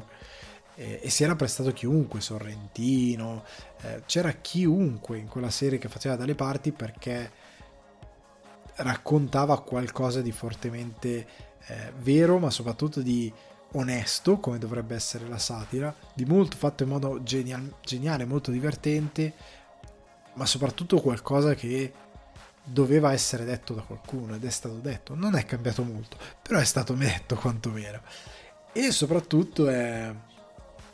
questa satira feroce ha creato una poetica in Italia inimitata. Cioè nessuna sitcom in Italia, di quelle poche che esistono, è bella e efficace come Boris nessuno ha avuto il potere a anni di distanza di essere citata. Cioè, io quando ho fatto il, il college di cinema, anche se ero a Dublino, avevo un compagno di classe che era italiano come me, che era poi, siamo per caso, eh, siamo diventati amici per lavoro, siamo finiti in quel college senza saperlo. Eh, l'ho, l'ho, visto a lavoro e ho detto ma tu fai anche tu quel college lì è stato tutto casuale però ecco siamo incontrati lì e, e, noi quando facevamo le produzioni a volte lui sul set mi gridava Alessandro apri tutto! E i nostri amici irlandesi compagni di cosa ci guardavano dicendo cazzo dici? Tra loro dicevo cos'è Alessandro eh, what is he talking about? E io no niente inside joke inside joke. E smarmella e ridevamo oppure non mai più a cazzo di cane. Facevamo queste cose qui sui set eh, del college anche fuori eh, però al di là di questo, i meme di Boris sono diventati eh, un assoluto. Sono diventati veramente un assoluto. Sono arrivati ovunque, sono arrivati a tutti. Ed è un'enorme forza. Oltre al fatto che, come dicevo prima, negli Stati Uniti ci sono serie che prendono un po' in giro Hollywood, eccetera, eccetera. Tipo c'è Episodes, che secondo me qualcuno ha visto Boris. È un, una rubatina gliela fatta. Però ecco, Episodes è la versione UK slash americana di Boris, anche se si lega più al mondo dei sceneggiatori perché parla appunto di due showrunner inglesi che vincono tutto a livello di premi di BAFTA, la loro serie viene comprata negli Stati Uniti, vanno negli Stati Uniti a fare la versione americana, la versione americana è un degrado perché si allontana incredibilmente da quella originale, che è un altro universo interessante da raccontare però non ha la verve di Boris, non è intelligente come Boris. Vi consiglio comunque di vederla, ma non è a quel livello. Cioè non ha quella forza di trasformare dei personaggi, di renderli iconici, perché Boris aveva, era riuscito anche a fare questo, ma soprattutto non è così forte in generale, come satira, come... Ehm, come costruzione appunto dei vari personaggi, come successo perché Episode non ha avuto un grande successo anzi è stata abbastanza mediocre ed è stata conclusa più o meno sì per, per, per miracolo. Ma ecco l'altra può essere magari Bojack Horseman che però ha avuto un enorme successo nonostante i meme dedicati a Hollywood siano un po' più complessi per noi, però quella è una serie americana, se sei americano li capisci. Come Boris è una serie italiana, se sei italiano li capisci. Io vorrei vedere un inglese o un americano vedere Boris, non ci capirà niente forse di quello che vede, perché è veramente proprio italiana per tante cose. Però ecco, cosa mi aspettavo quindi da questa quarta stagione? Sono arrivate le piattaforme, sono arrivate tante rivoluzioni che mettono in pericolo il modo in cui si lavora in Italia e io ho detto, ok, è arrivato il momento, qualcuno dirà quello che nessuno sta dicendo, o che, o che pochi hanno detto. Cioè, sono arrivate le piattaforme, escono i, i prodotti eh, Netflix Italia, produzione Netflix Italia, serie Netflix Italia, come quelle Disney Plus, eccetera, eccetera. Ok, anche Prime Video. Ma porca miseria, se la Corea del Sud fa delle gran produzioni, e quando ne fa una magari tecnicamente mediocre però fa Squid Game che diventa un caso in tutto il mondo. Perché comunque a livello di base di, di ne avevo già parlato in passato però ha delle grandiose idee eseguite molto bene. Noi facciamo cioè noi abbiamo il merito di avere la versione più di successo di LOL penso di tutte rispetto al pubblico di riferimento ovvero quello italiano ovvero quello della nazione della versione di LOL eh, noi ora facciamo Posamen, cioè il film di Lillo che fa Posamen che si vuole liberare del personaggio, cioè siamo a questo punto. Eh, facciamo Zero, facciamo Curon, facciamo un'altra produzione che era uscito su questo circo, adesso non mi ricordo l'italiano, prodotta Zero, Baby Baby Baby, quella alta produzione Prime Video, roba che è mediocre se non scarsa, che non arriva neanche al pubblico. Cioè sono alcune produzioni di Netflix Italia che scompaiono, non le vede nessuno. E quindi vuol dire che il meccanismo ha trovato una nuova vacca da ungere, però funziona sempre male, per certi versi, perché c'è un, un male congenito che bisogna identificare. E io speravo che Boris tallonasse quella cosa lì. E partiamo dalle parti positive. Ehm, anzi, no, non è vero. Beh, sì, dalle parti positive, dai. Eh, Boris fa comunque ridere. Cioè, io l'ho guardato e mi sono divertito. Eh, il mio personaggio preferito è Duccio Patanè.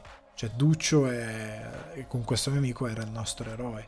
Cioè, Duccio riesce, è un personaggio talmente forte per come è scritto che anche qua ha un, un, una situazione che non posso spoilerare se non avete visto, che però è, è proprio da Duccio, è un assurdo da Duccio. Cioè, tanto quanto nella serie originale andava da Biascica che era impanicato e gli diceva smetti di leggere, io non leggo più niente, cartelloni, non leggo più niente, io sto una fa... Cioè, quella cosa, quel personaggio è meraviglioso, cioè io lo amo tantissimo. Poi il fatto che se ne va in India, vabbè, comunque è proprio un grande.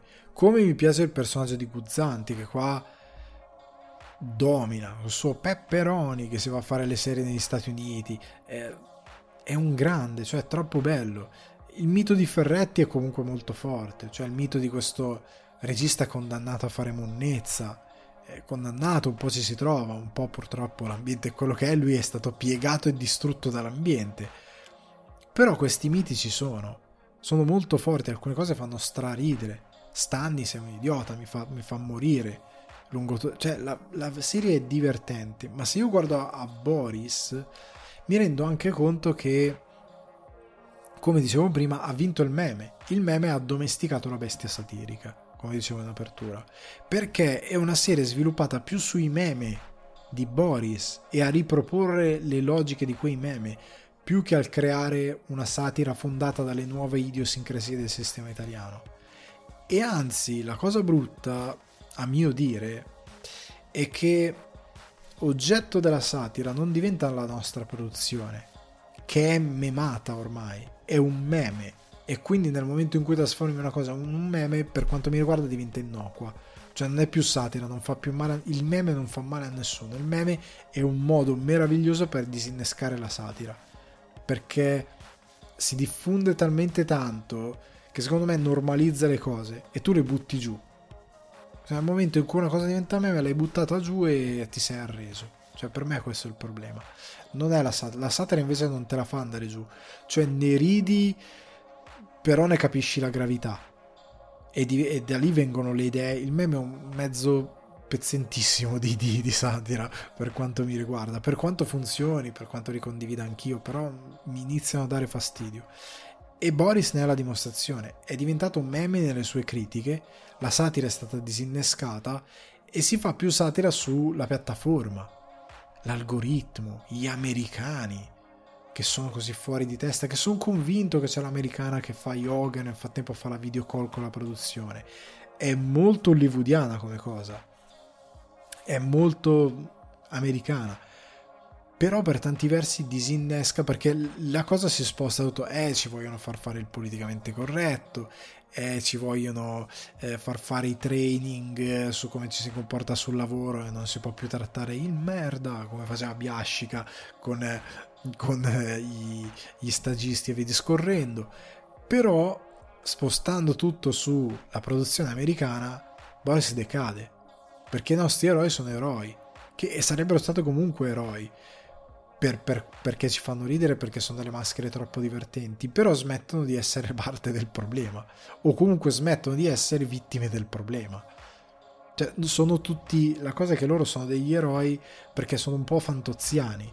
Sono fan, dei fantoziani piegati. Come, come, appunto il personaggio di Paolo Villaggio, dal, dal, da, da quello che gli sta attorno, e tu attraverso il loro piegarsi e deformarsi ridi.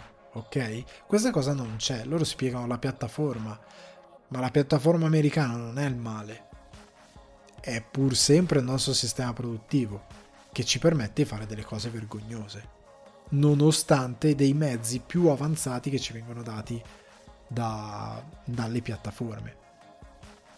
In parte, perché poi sono sicuro che abbiano determinate cose stringenti, però mi devono giustificare perché altri paesi che hanno comunque a che fare con le piattaforme fanno delle grandi produzioni e noi no. Co- cosa, cosa succede? Vuol dire che noi facciamo qualcosa che non va. Questo è il problema. E Boris non si va a sfogare su quello e quindi la serie per me non funziona da questo punto di vista, è un po' deludente da quel punto di vista. Quindi sono rimasto spaccato tra l'essermi divertito, cioè perché io se dovessi ora dopo il podcast devo vedermi qualcosa di divertente leggero mentre mangio un boccone, mi riguarderei la quarta stagione di Boris e mi divertirei. Pepperoni. o, o, o, lo famo, eh, tipo perché sottolineo alcune cose, tipo non abbiamo i soldi per fare questa cosa, ma possiamo fare non lo famo ma lo dimo, che è tutto Westworld, tutto Westworld stagione 4 è non lo famo ma lo dimo comunque spendendo un sacco di soldi. È tutto un lodimo degli sceneggiatori. Anche qua gli sceneggiatori sono fantastici. Mi è piaciuto tantissimo l'omaggio a Mattia Torre. Non mi è piaciuto il fatto ecco che e poi chiudo a livello di scrittura andando verso il finale alcune storyline si aprono e non si chiudono. Alcuni personaggi appunto che rientrano nelle storyline poi non vanno da nessuna parte.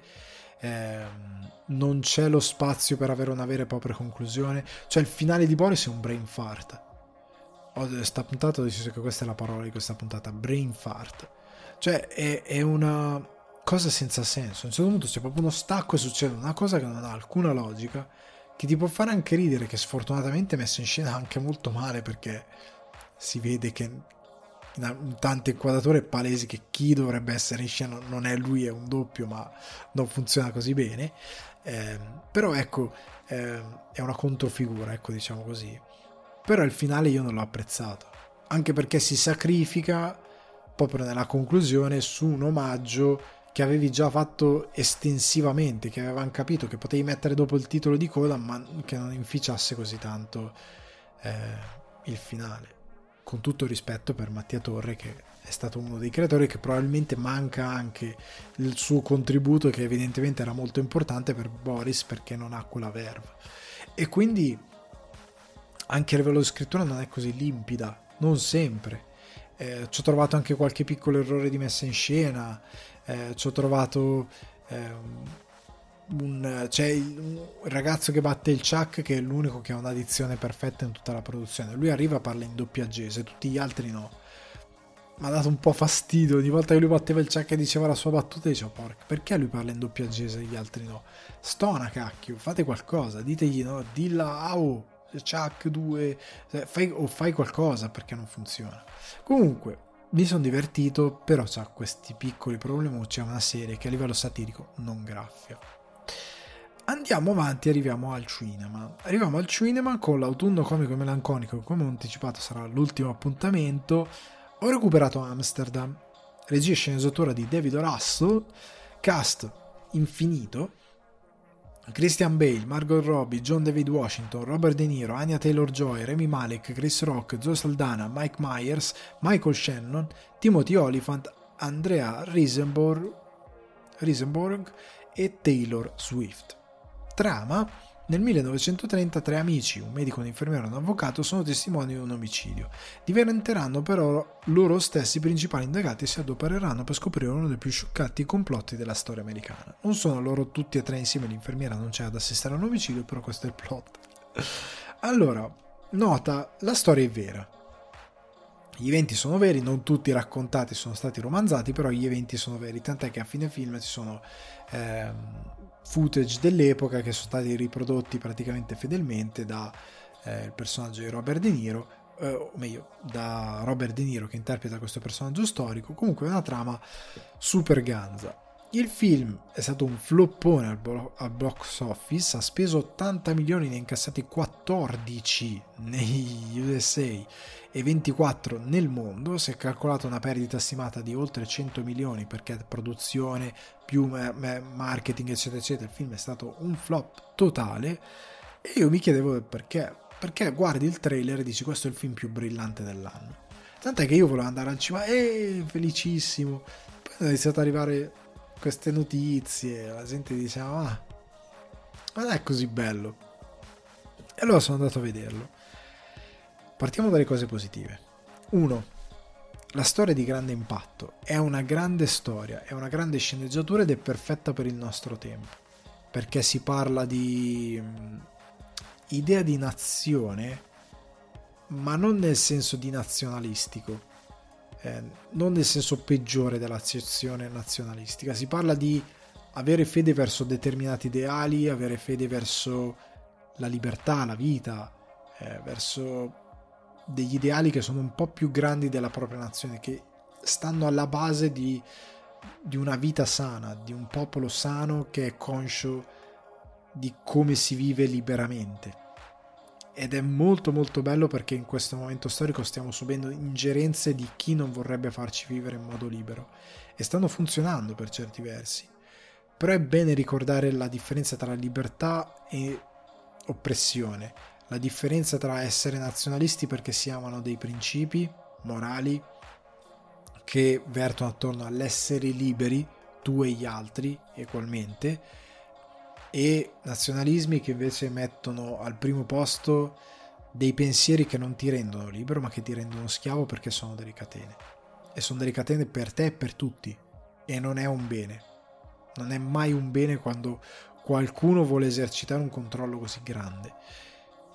E si parla anche di questa cosa, si arriva a parlare di questa cosa, ma si arriva a parlare di vita. Cioè, è bello perché è un film che nel suo racconto è pieno di vita, parla di amicizia, parla di avventura, eh, parla di tre reietti outsider, perché ragazzi, gli anni 30 negli Stati Uniti c'erano le leggi Jim Crow, eh, avvocato nero, un dottore, eh, tutti e due reduci dall'alto della, guerra, della grande guerra un dottore mm, senza un occhio, con delle ferite che lo portano a sperimentare, eh, a sperimentare delle nuove cure appunto per sopportare, perché lui si dedica ai veterani, a sopportare i perenni dolori e le difficoltà dell'avere determinati infortuni e che comunque è incastrato, è tornato dalla guerra eh, credendo in un falso Dio, che non è una cosa politica ma una cosa personale che riguarda appunto l'amore è una storia d'amore, una bellissima storia d'amore questo film.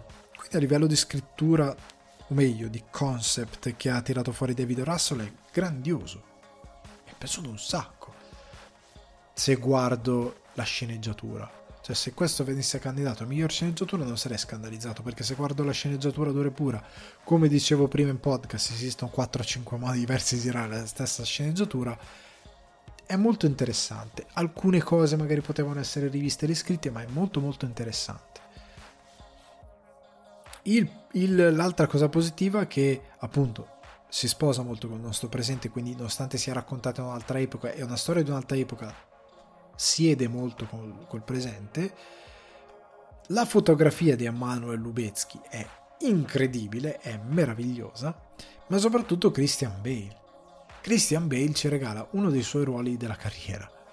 Il suo personaggio domina la visione, è meraviglioso, ha un tono di voce diverso, ha un modo di muoversi diverso, è un modo di incarnare questo veterano con delle ferite, questo dottore un po' pazzo perché sta cercando di superare i suoi dolori, eccetera, eccetera, incredibili. Ha dei tempi comici meravigliosi. Christian Bale dimostra di essere un attore incredibilmente versatile nel dramma come nella commedia funziona alla grande. E qua la, la maschera che interpreta in questo personaggio è straordinario. E qua finiscono i pregi di questo film. E andiamo con le cose incredibilmente negative. I tempi e il ritmo della sceneggiatura e il come è maledettamente messo in scena ovvero senza senso. Cioè la sceneggiatura per come poi è eseguita e per come ha questi ritmi e questi tempi, ricordate il concept della sceneggiatura, alcune situazioni sono, sono meravigliose, però lo suo sviluppo, la sua scrittura di alcune situazioni che appunto andrebbero aggiustate, come dicevo, e poi come viene messa in scena, sembra un canovaccio scritto da uno studente di cinema fissato con Wes Anderson, ok, e con i Cohen, ma più che altro con Wes Anderson che decide di riprodurre alcune cose il problema è che lui ha una messa in scena tutta sua particolare, perché lui vuole innovare e non copiare, però ne vuole comprare, copiare i toni a livello di scrittura, di fare queste storie scanzonate, surreali, dove i cattivi, eh, come la canzone dei cani, i cattivi non sono cattivi davvero. In questo film i cattivi sono cattivi, ma sono macchiettistici, un po' come nei film di Wes Anderson. Il problema è che il ritmo e i tempi di messa in scena non sono quelli di un regista consapevole della sua autorialità e di come far ridere, di come far scattare la risata in quel modo molto strambo e sopra le righe che ha lui e quindi il risultato è un, un disastro. David Russell non ha idea di come si faccia ridere e i momenti in cui ridi sono probabilmente accidentali, probabilmente per la bravura di Christian Bale e probabilmente perché anche un, uno scoiattolo cieco trova una ghianda di tanto in tanto, quindi qualcosa l'ha azzeccato David Russell e quindi in alcune cose funziona. Ma in generale hai dei momenti in cui i tempi sono dilatatissimi.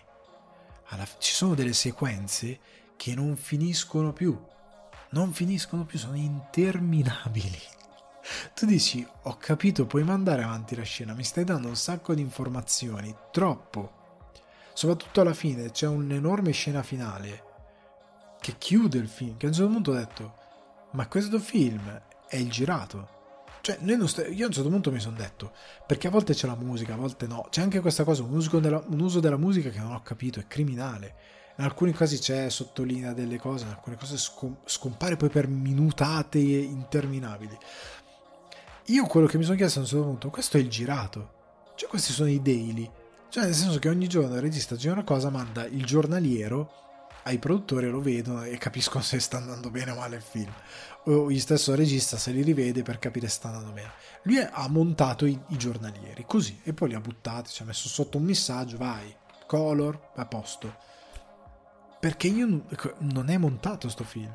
Che ci sono dei momenti dove non puoi non capire che il film sta perdendo di ritmo, che il film sta perdendo di impatto che il dramma sta, smette di essere interessante, che questa conversazione è troppo lunga, la devi ridurre perché abbiamo già capito dove vuole andare a parare, che, eh, che maledizione non funziona, il pubblico si sta annoiando, cioè la parte finale volevo scagliare una sedia verso lo schermo e dire oh finiscila, ho capito dove andare a parare, vai, vai, è troppo sta scena. È troppo piena di roba inutile a un certo punto, è ridondante è come girare a vuoto nello stesso discorso. Eh, è pieno di momenti in cui eh, capisci che qua dovevi tagliare, qua dovevi tagliare, qua dovevi tagliare, qua dovevi tagliare e staccare. Ci sono proprio gli stacchi, sono strani come arrivano, come dicono delle cose che capisci che dovrebbero suonare assurde, come le, le, conversazioni dovevano avere un ritmo diverso. Io inizio a un certo punto, mentre camminavo a casa e mandavo un messaggio vocale incavolato come una bestia ai miei colleghi di Cinefax, pensavo, secondo me sto film, se prendi il girato e lo dai da montare a un altro, il film diventa bello. Cioè inizio a pensare che sia un problema di director's cut. Se monti il film in un modo diverso, cioè non come l'ha voluto probabilmente montare David Russell, ma come vuole uno che sa far ridere, il film acquista tutto un altro senso. Se gli metti sotto delle musiche ganze che possono essere più eh, adatte, creando anche magari una dissonanza tra il 1930 e oggi, il film diventa bellissimo. Perché vorrebbe essere anche una sorta di parodia thriller, cioè un thriller con delle aree un po' noir che però è in parodia. Il problema è che non funziona, ripeto, per tutte le cose già dette. Perché David Russell non ha idea di cosa deve fare e la sua autorialità non viene fuori, si mescola troppo tanto con altre cose che non sa gestire e riesce a disinnescare anche uno come Chris Rock. Cioè Chris Rock, che vi piaccia o meno, è divertente. Cioè Chris Rock, guardate i suoi spettacoli stand up, vi spaccate lui ha i tempi comici, anche nel cinema ce li ha, li sa fare, è capace. Gli viene dato anche un personaggio, altra cosa che mi ha fatto arrabbiare della sceneggiatura, ha dei personaggi meravigliosi che potevano essere sfruttati meglio a livello comico, perché ne hanno il potenziale, perché ne, ripeto, tagliati di diverso già sono fichissimi. Eh, Chris Rock, tante volte le sue battute e il suo personaggio, che è fortissimo, in potenza se ci guardi, per, già per quello che fa a schermo, non per cose che poteva fare, per quello che già fa a schermo, fu, fu, funziona tantissimo. Poteva essere grandioso quel personaggio lì. Il problema è che non gli vengono dati i tempi giusti. Cioè lui dice la battuta, dice qua da tagliare, qua da tagliare, la reaction, qua servirà la reaction, non devi stare su di lui. Perché anche a livello di regia, David Russell prende delle decisioni che sono antitetiche alla poetica ehm, che lui vuole portare allo spettatore cioè non hanno senso. ha cercato una sperimentazione che secondo me non si è pensato fino in fondo. Cioè la bellezza delle immagini non esiste, cerca delle cose che lui non sa fare. Si è probabilmente fissato di essere troppo autore e ha cercato una via che non ha alcun senso logico. E io sono convinto anche che la stessa sceneggiatura, identica, la, questa proprio che ho visto al cinema. Siccome ci sono 4-5 modi di girare una sceneggiatura, la dei Cohen fanno un film della Madonna. I Cohen che sono in grado di portare in commedia delle cose che amano, come il noir, tipo Grande Le Boschi, come il thriller, Burn After Reading, lo spy. Loro gli dai questo thriller, lo dai ai Cohen, che sanno anche mettere in scena cose ambientate eh, Miller's Crossing, Crocevia della Morte, anche robe ambientate in un altro tempo, lo stesso Hail Caesar, eh, Ave Cesare. Se glieli dai, loro ti fanno una roba incredibile, cioè secondo me ti viene fuori un film fuori di testa che funziona troppo tanto se lo dai ai Cohen la stessa sceneggiatura, la stessa cosa Wes Anderson. Te lo fa con la sua autorialità, però ti viene fuori un film della Madonna. Ma proprio della Madonna. Io non ho veramente capito cosa gli è stato in mente. Lui ha gettato alle ortiche un grandioso Christian Bale e l'idea soprattutto di insieme Christian Bale, Chris Rock, Margot Robbie, John David Washington che siamo anche lui fuori fuoco. E io credo che sia il problema di come è stato diretto perché lui è un buon attore. Robert De Niro, che fa un personaggio molto importante e molto bello, che però è poco credibile a tratti. Anya Taylor Joy, Remy Malek, sono tutti grandi attori che sanno fare cose molto bene e qua non funzionano. Non funzionano mai. Cioè, tranne Christian Bale. Io credo che lui abbia buttato tutto via per inseguire delle cose che non si era studiato bene. Ora tu sei via da 6-7 anni che non fai un film da Joy, che è del eh, 2000 e non mi ricordo, però 6-7 anni appunto e via. 2015, 2016, non mi ricordo. Comunque sta di fatto che sei via da così tanto tempo. Porca miseria, ci avevi avuto tempo per studiarti questa sceneggiatura e studiarti una messa in scena che fosse. Ci sarai consultato con qualcuno? Avrete visto appunto i giornalieri e avete detto: eh, David, sta roba non fa ridere. Ma proprio mai. Cioè, montata così, girata così, dobbiamo cambiare perché poi sembra che lui cambia anche in corsa.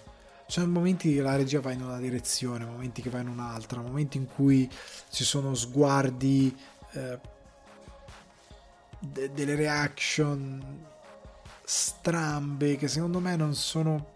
Cioè la sperimentazione della commedia devi saper fare e prima di tutto devi saper fare la commedia, cioè devi saper far ridere tu alla base devi essere cioè Mel Brooks si può eh, permettere o si è permesso si poteva permettere di sperimentare con la commedia ma era Mel Brooks era un genio cioè, per, per, moltissimi punti di vista cioè era un grande. Qua no qua manca il materiale alla base quindi io sono uscito dal cinema prima di tutto che come come Robin Williams in Jumanji cioè volevo fermare un passante che anno è. Cioè perché veramente mi è sembrato di stare al cinema in eterno. Quando è finito ho detto vai perché non, non, è un film che Dio mio, io non ho mai sofferto così tanto guardando un film che negli intenti vorrebbe essere leggero e comico.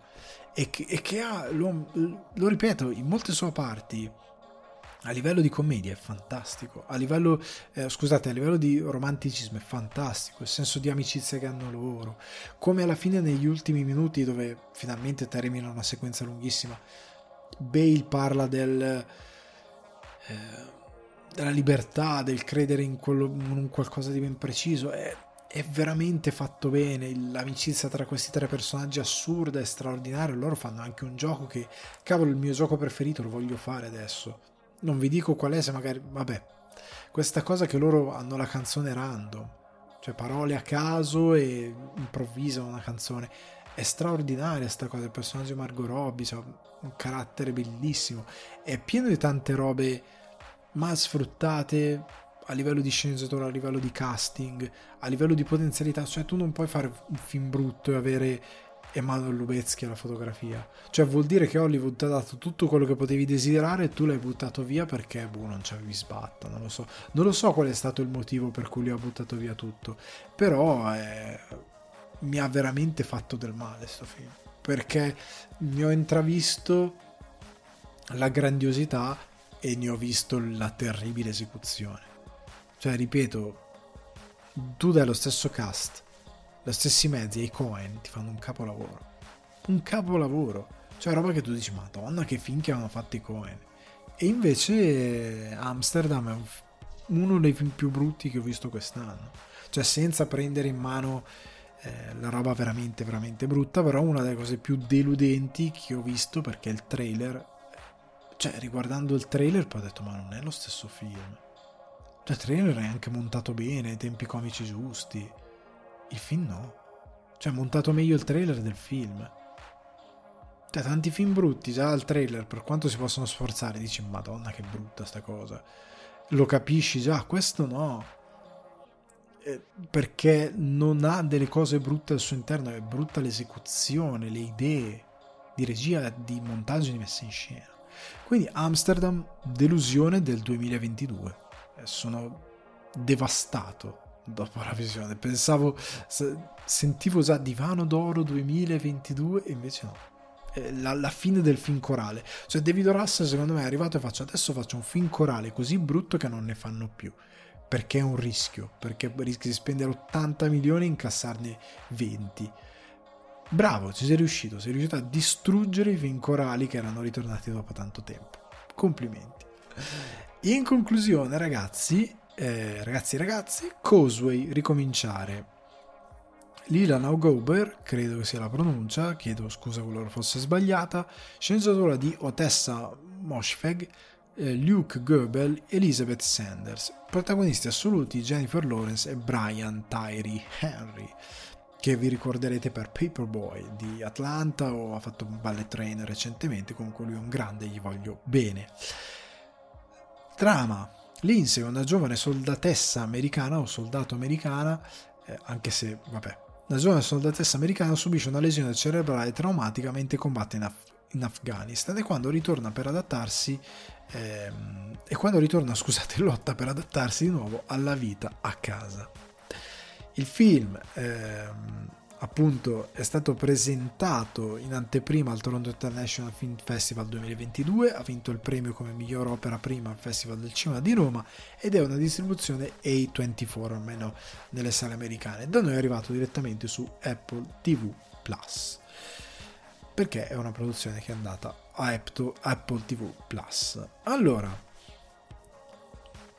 è un film con un plot abbastanza rivisto cioè il soldato, o in questo caso una soldatessa come Jennifer Lawrence, che subisce un trauma e un grande infortunio, eh, infortunio un grande mm, dire, incidente che le causa molti danni in guerra, in questo caso in Afghanistan, che torna a casa per eh, la terapia. Il film si apre appunto su lei che è sulla sedia a rotelle, muove quasi niente perché deve fare la terapia per riprendersi dal, eh, dal danno cerebrale e sta a casa di questa signora che si occupa di questa cosa eh, però fortunatamente questo non è tutto il plot del film, è, è, solo una piccola parte introduttiva questa, perché poi si parla del dopo, di cosa significa per questo personaggio tornare alla vita e soprattutto affrontare determinate cose. La cosa che mi è piaciuto è che eh, è un film più che altro sui traumi eh, fisici e emotivi ripeto, è una cosa già rivista perché il soldato, eccetera, è già rivisto. Il soldato che poi incontra altri personaggi rotti è una cosa già rivista. Eh, però ecco, non prende quel piglio. Non c'è la love story, che è una cosa che generalmente succede. A un certo punto qualcuno si innamora di qualcuno. Non c'è neanche l'idea del, ehm, del metterlo a confronto con personaggi che l'indie americano dove si va subito alla super vita, no? Passi da, ehm, dalla tristezza all'avere attacchi di panico e depressione, però attorno a te c'è una vita fantastica, fuochi d'artificio, cose così. Non si va neanche in quella direzione che comunque io la gradisco, devo dire la verità, perché mi piace vedere sempre un po' di luce nel dramma. Eh, qua la luce è molto poca ed è costruita nel rapporto tra lei e, e l'altro prota- coprotagonista e è molto bello, come dicevo, perché si dedica molto sui traumi non tanto fisici, ma quello che i traumi fisici ci, ci ricordano. Cioè l'incidente, il trauma fisico ti lega a qualcosa di emotivamente pesante eh, che ti è successo. La cosa interessante è anche che si sviluppa una cosa che è molto presente e che si sta passando molto poco Cioè a un certo punto c'è un dottore che dice le connessioni tra depressione e quei tipi di traumi è molto più alta a livello scientifico di evidenze e via dicendo ehm, del, dei legami che sono conclamati, comunque sono provati, non sono, però dei legami tra cancro ai polmoni e fumo di sigaretta. Per far capire, per mettere pressione sul fatto di come eh, i disturbi psicologici e mentali che stiamo vivendo in generale in questa società sono difficili da dimostrare perché sono invisibili, tra virgolette, perché non è un braccio tagliato. E in questo film si, i traumi sono invisibili perché quello che si vuole dare è appunto la psicologia. E questa cosa l'ho apprezzata tantissimo. Però ecco appunto i traumi psicologici sono molto sono invisibili ma sono molto pressanti, sono molto presenti e sono probabili in altro modo, ma vanno trattati con molta dignità. E il film va su questa falsa riga. Cioè, il film viaggia su questa cosa, è molto compassato nel ritmo, dura un'ora e mezza, ecco, una cosa che ho gradito, finalmente un film di un'ora e mezza, non due ore e quaranta. Però ecco, sa quello che vuole dire, è molto chiaro su quello che vuole dire e vive di due protagonisti che comunque stanno un po' scappando, in particolare Jennifer Lawrence, da qualcosa da qualcosa che è nella loro vita, perché già il motivo per cui Jennifer Lawrence è andata in guerra era uno scappare da diverse situazioni. E nel momento in cui è costretto a tornare a casa, la sua psicologia, per quanto danneggiata, e sempre perché è danneggiata, la dice: Devo andare via da qua, devo andare via da questo posto, non posso stare qui. Perché comunque attorno a lei, lei ha dei personaggi che le fanno del male, in particolare uno le fanno del male in modo molto indiretto, però è pur sempre male. E questa cosa viene messa in scena, passa in modo molto sottile, per quanto venga raccontata bene. Però è interessante perché capisci che il personaggio comunque viene abusato emotivamente per certe cose. Ha attorno qualcosa dal quale capisci che vorresti scappare anche tu. Però c'è un altro personaggio che anche lui sta scappando da determinate cose, comunque i suoi traumi psicologici lo portano a dirsi determinate cose, a omettere determinate cose. È un film molto interessante da questo punto di vista. Sono contento che la Lawrence sia tornata a una produzione che può mettere in luce più le sue capacità attoriali, che sono ben presenti in questo film. Un plauso le va fatto. Tuttavia, io non l'ho trovato così, per quante lodi gli possa fare sotto molti punti di vista, non l'ho trovato un film così d'impatto. Al film manca qualcosa, manca una punchline. Come una battuta, manca, manca il momento in cui quella cosa ti colpisce in modo emotivamente molto forte. È un film, classico film in tre atti, con un fallout, con una conclusione. È, è molto semplice, ne capisco anche la natura per via della eh, natura indipendente del film ne capisco le motivazioni, ne capisco i pregi, ma è molto... non riesce a, ad andare incontro allo scopo di quello che vorrebbe fare. Poi può esserci che come per Coda, che è un film che lo guardi ed è molto dimenticabile per certi punti di vista, però ha più fuochi d'artificio, ecco, ed ha una punchline, magari ti smentisce, arriva a stagione di Oscar e vince qualcosa. Non credo, perché è un film molto blando. È interessante, ha dei modi affascinanti in cui tratta determinate cose, ha delle idee affascinanti per come tratta determinate cose. È un passo in avanti verso anche un racconto di una società presente più veritiero, perché ehm, se non c'è una romance ci sono delle motivazioni. Eh, il personaggio, il coprotagonista è un personaggio che in un'altra produzione già, non di adesso, di qualche anno fa, sarebbe stato una comparsa, non sarebbe stato sicuramente lui il coprotagonista di Jennifer Lawrence, non quell'attore lì, non quel personaggio lì, sarebbe stata un'altra cosa. È un passo in avanti verso molte direzioni, è più onesto come film, ma non è neanche così d'impatto, ripeto, manca una punchline a questo Causeway. E quindi l'ho visto e ora che ne sto parlando perché ho degli appunti, perché ho una scaletta, perché l'ho visto ieri sera. ma se io ne parlo tra una settimana probabilmente mi dimentico un sacco di dettagli del film e alcuni iniziano a sparire. Io ho una scaletta mi ricordo le cose che mi sono segnato, ma è un film che non ti lascia granché. Si sfalda, anche perché c'è una cosa che è stata dimenticata, ok che è drammatico, però è un personaggio che torna a casa e il ritorno a casa va sempre raccontato. Io capisco che poteva togliere attenzione da determinate cose, ma essendo che un film che, siccome indie è molto vuoto in alcune cose, l'intelligenza di un filmmaker sta anche nel trovare nella povertà i mezzi per raccontare qualcosa. E anche nelle occasioni della povertà per raccontare qualcosa. Qua la regista, insieme ai suoi operatori, doveva farsi un giro per l'estate. Io non ho capito dove, non so se mi sono distratto io, ma io non ho capito dove è ambientato il film. Dove cacchio siamo negli Stati Uniti?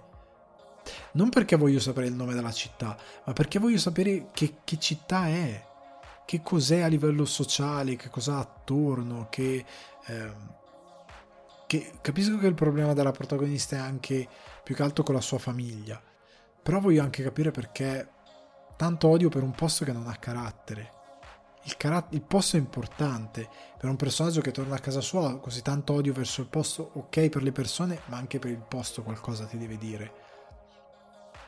C'è sempre, quando tu torni a casa, c'è sempre un contrasto eh, tra quello che è il tuo ricordo, tra quello che è il presente di quel posto e tra, e tra quello che è la motivazione per la quale te ne sei andato. C'è sempre un contrasto che è utile anche alla storia e che è utile anche eh, a dirti perché magari hai lasciato determinate persone. Eh, soprattutto è importante per il finale, per capire perché vengono prese determinate decisioni, come, che impatto hanno.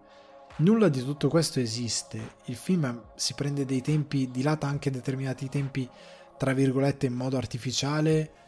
Ehm, non c'ha musiche, no? ci sono alcuni momenti in cui poteva esserci un momento, ok, quasi sarebbe una bella canzone per definire il tempo, per definire i personaggi, per definire il loro rapporto e non c'è. È molto povero anche da quel punto di vista, nonostante sia messo in scena e girato abbastanza bene. Eh, però ecco, non mi dà qualcosa di emotivo. Manca sempre quel qualcosa di emotivo che è utile a farmi calare in quella situazione. La musica è molto importante, eh, è, mo- è molto importante l'ambiente, la scena dove tu hai una determinata situazione, perché a livello drammatico è importante, come dicevo, nel momento in cui ricrei certi stilemi. Quindi Causeway è una mezza delusione, lodevole per certe cose, incredibilmente dimenticabile perché non ti arriva davvero quello che ti dovrebbe arrivare per altre. Cioè il lavoro, il miglio in più lo devi fare tu spettatore. Tutto quello che non ti viene raccontato perché manca, non perché c'è una scelta ehm, a monte ben precisa, ma perché proprio manca a livello creativo, ok? Lo devi mettere tu. Se lo metti tu bene, perché per qualche ragione decidi di riempire i vuoti, se non lo metti tu il film ti lascia abbastanza a piedi. Tu rimani lì e fai ok, va bene, grazie, bella storia e alla prossima. E alla prossima anche per noi, che finisco questo Cosway, quindi la puntata si conclude vi ricordo che se volete supportare sul divano di Ale le mire di espansione per un giardino zen migliore, potete farlo su patreon.com slash sul divano di Ale, altrimenti tenete a mente che sul divano di Ale è un confortevole piacere da condividere con gli amici e gli appassionati di cinema e televisione e che potete trovare su Spotify, iTunes, Apple Podcast, Amazon Music e Acast. Seguite anche il canale YouTube Alessandro Dioguardi, iscrivetevi, campanella, spammatelo eh, come volete per i contenuti esclusivi e per quegli amici che proprio io il podcast gna gna gna non lo ascolto. Allora dite guarda vai sul canale Alessandro Dioguardi che c'è anche solo la recensione di questo film e te la puoi ascoltare. Però se ti ascolti il podcast è meglio, gli approfondimenti, le analisi, vengono spiegate delle cose, ehm, c'è sempre robina, molto inter- le rubriche, ci sono rubriche che poi non vanno su YouTube, non se ne parla e quindi Ragazzi, ci sono tante belle cosette. Votate il podcast dove potete votarlo, diffondetelo, condividetelo e grazie sempre per essere qui con me sul divano. Un abbraccione gigante. Ci sentiamo settimana prossima. Salutone dal vostro host Alessandro Dioguardi. Ciao, col tran che passa. Bello Milano.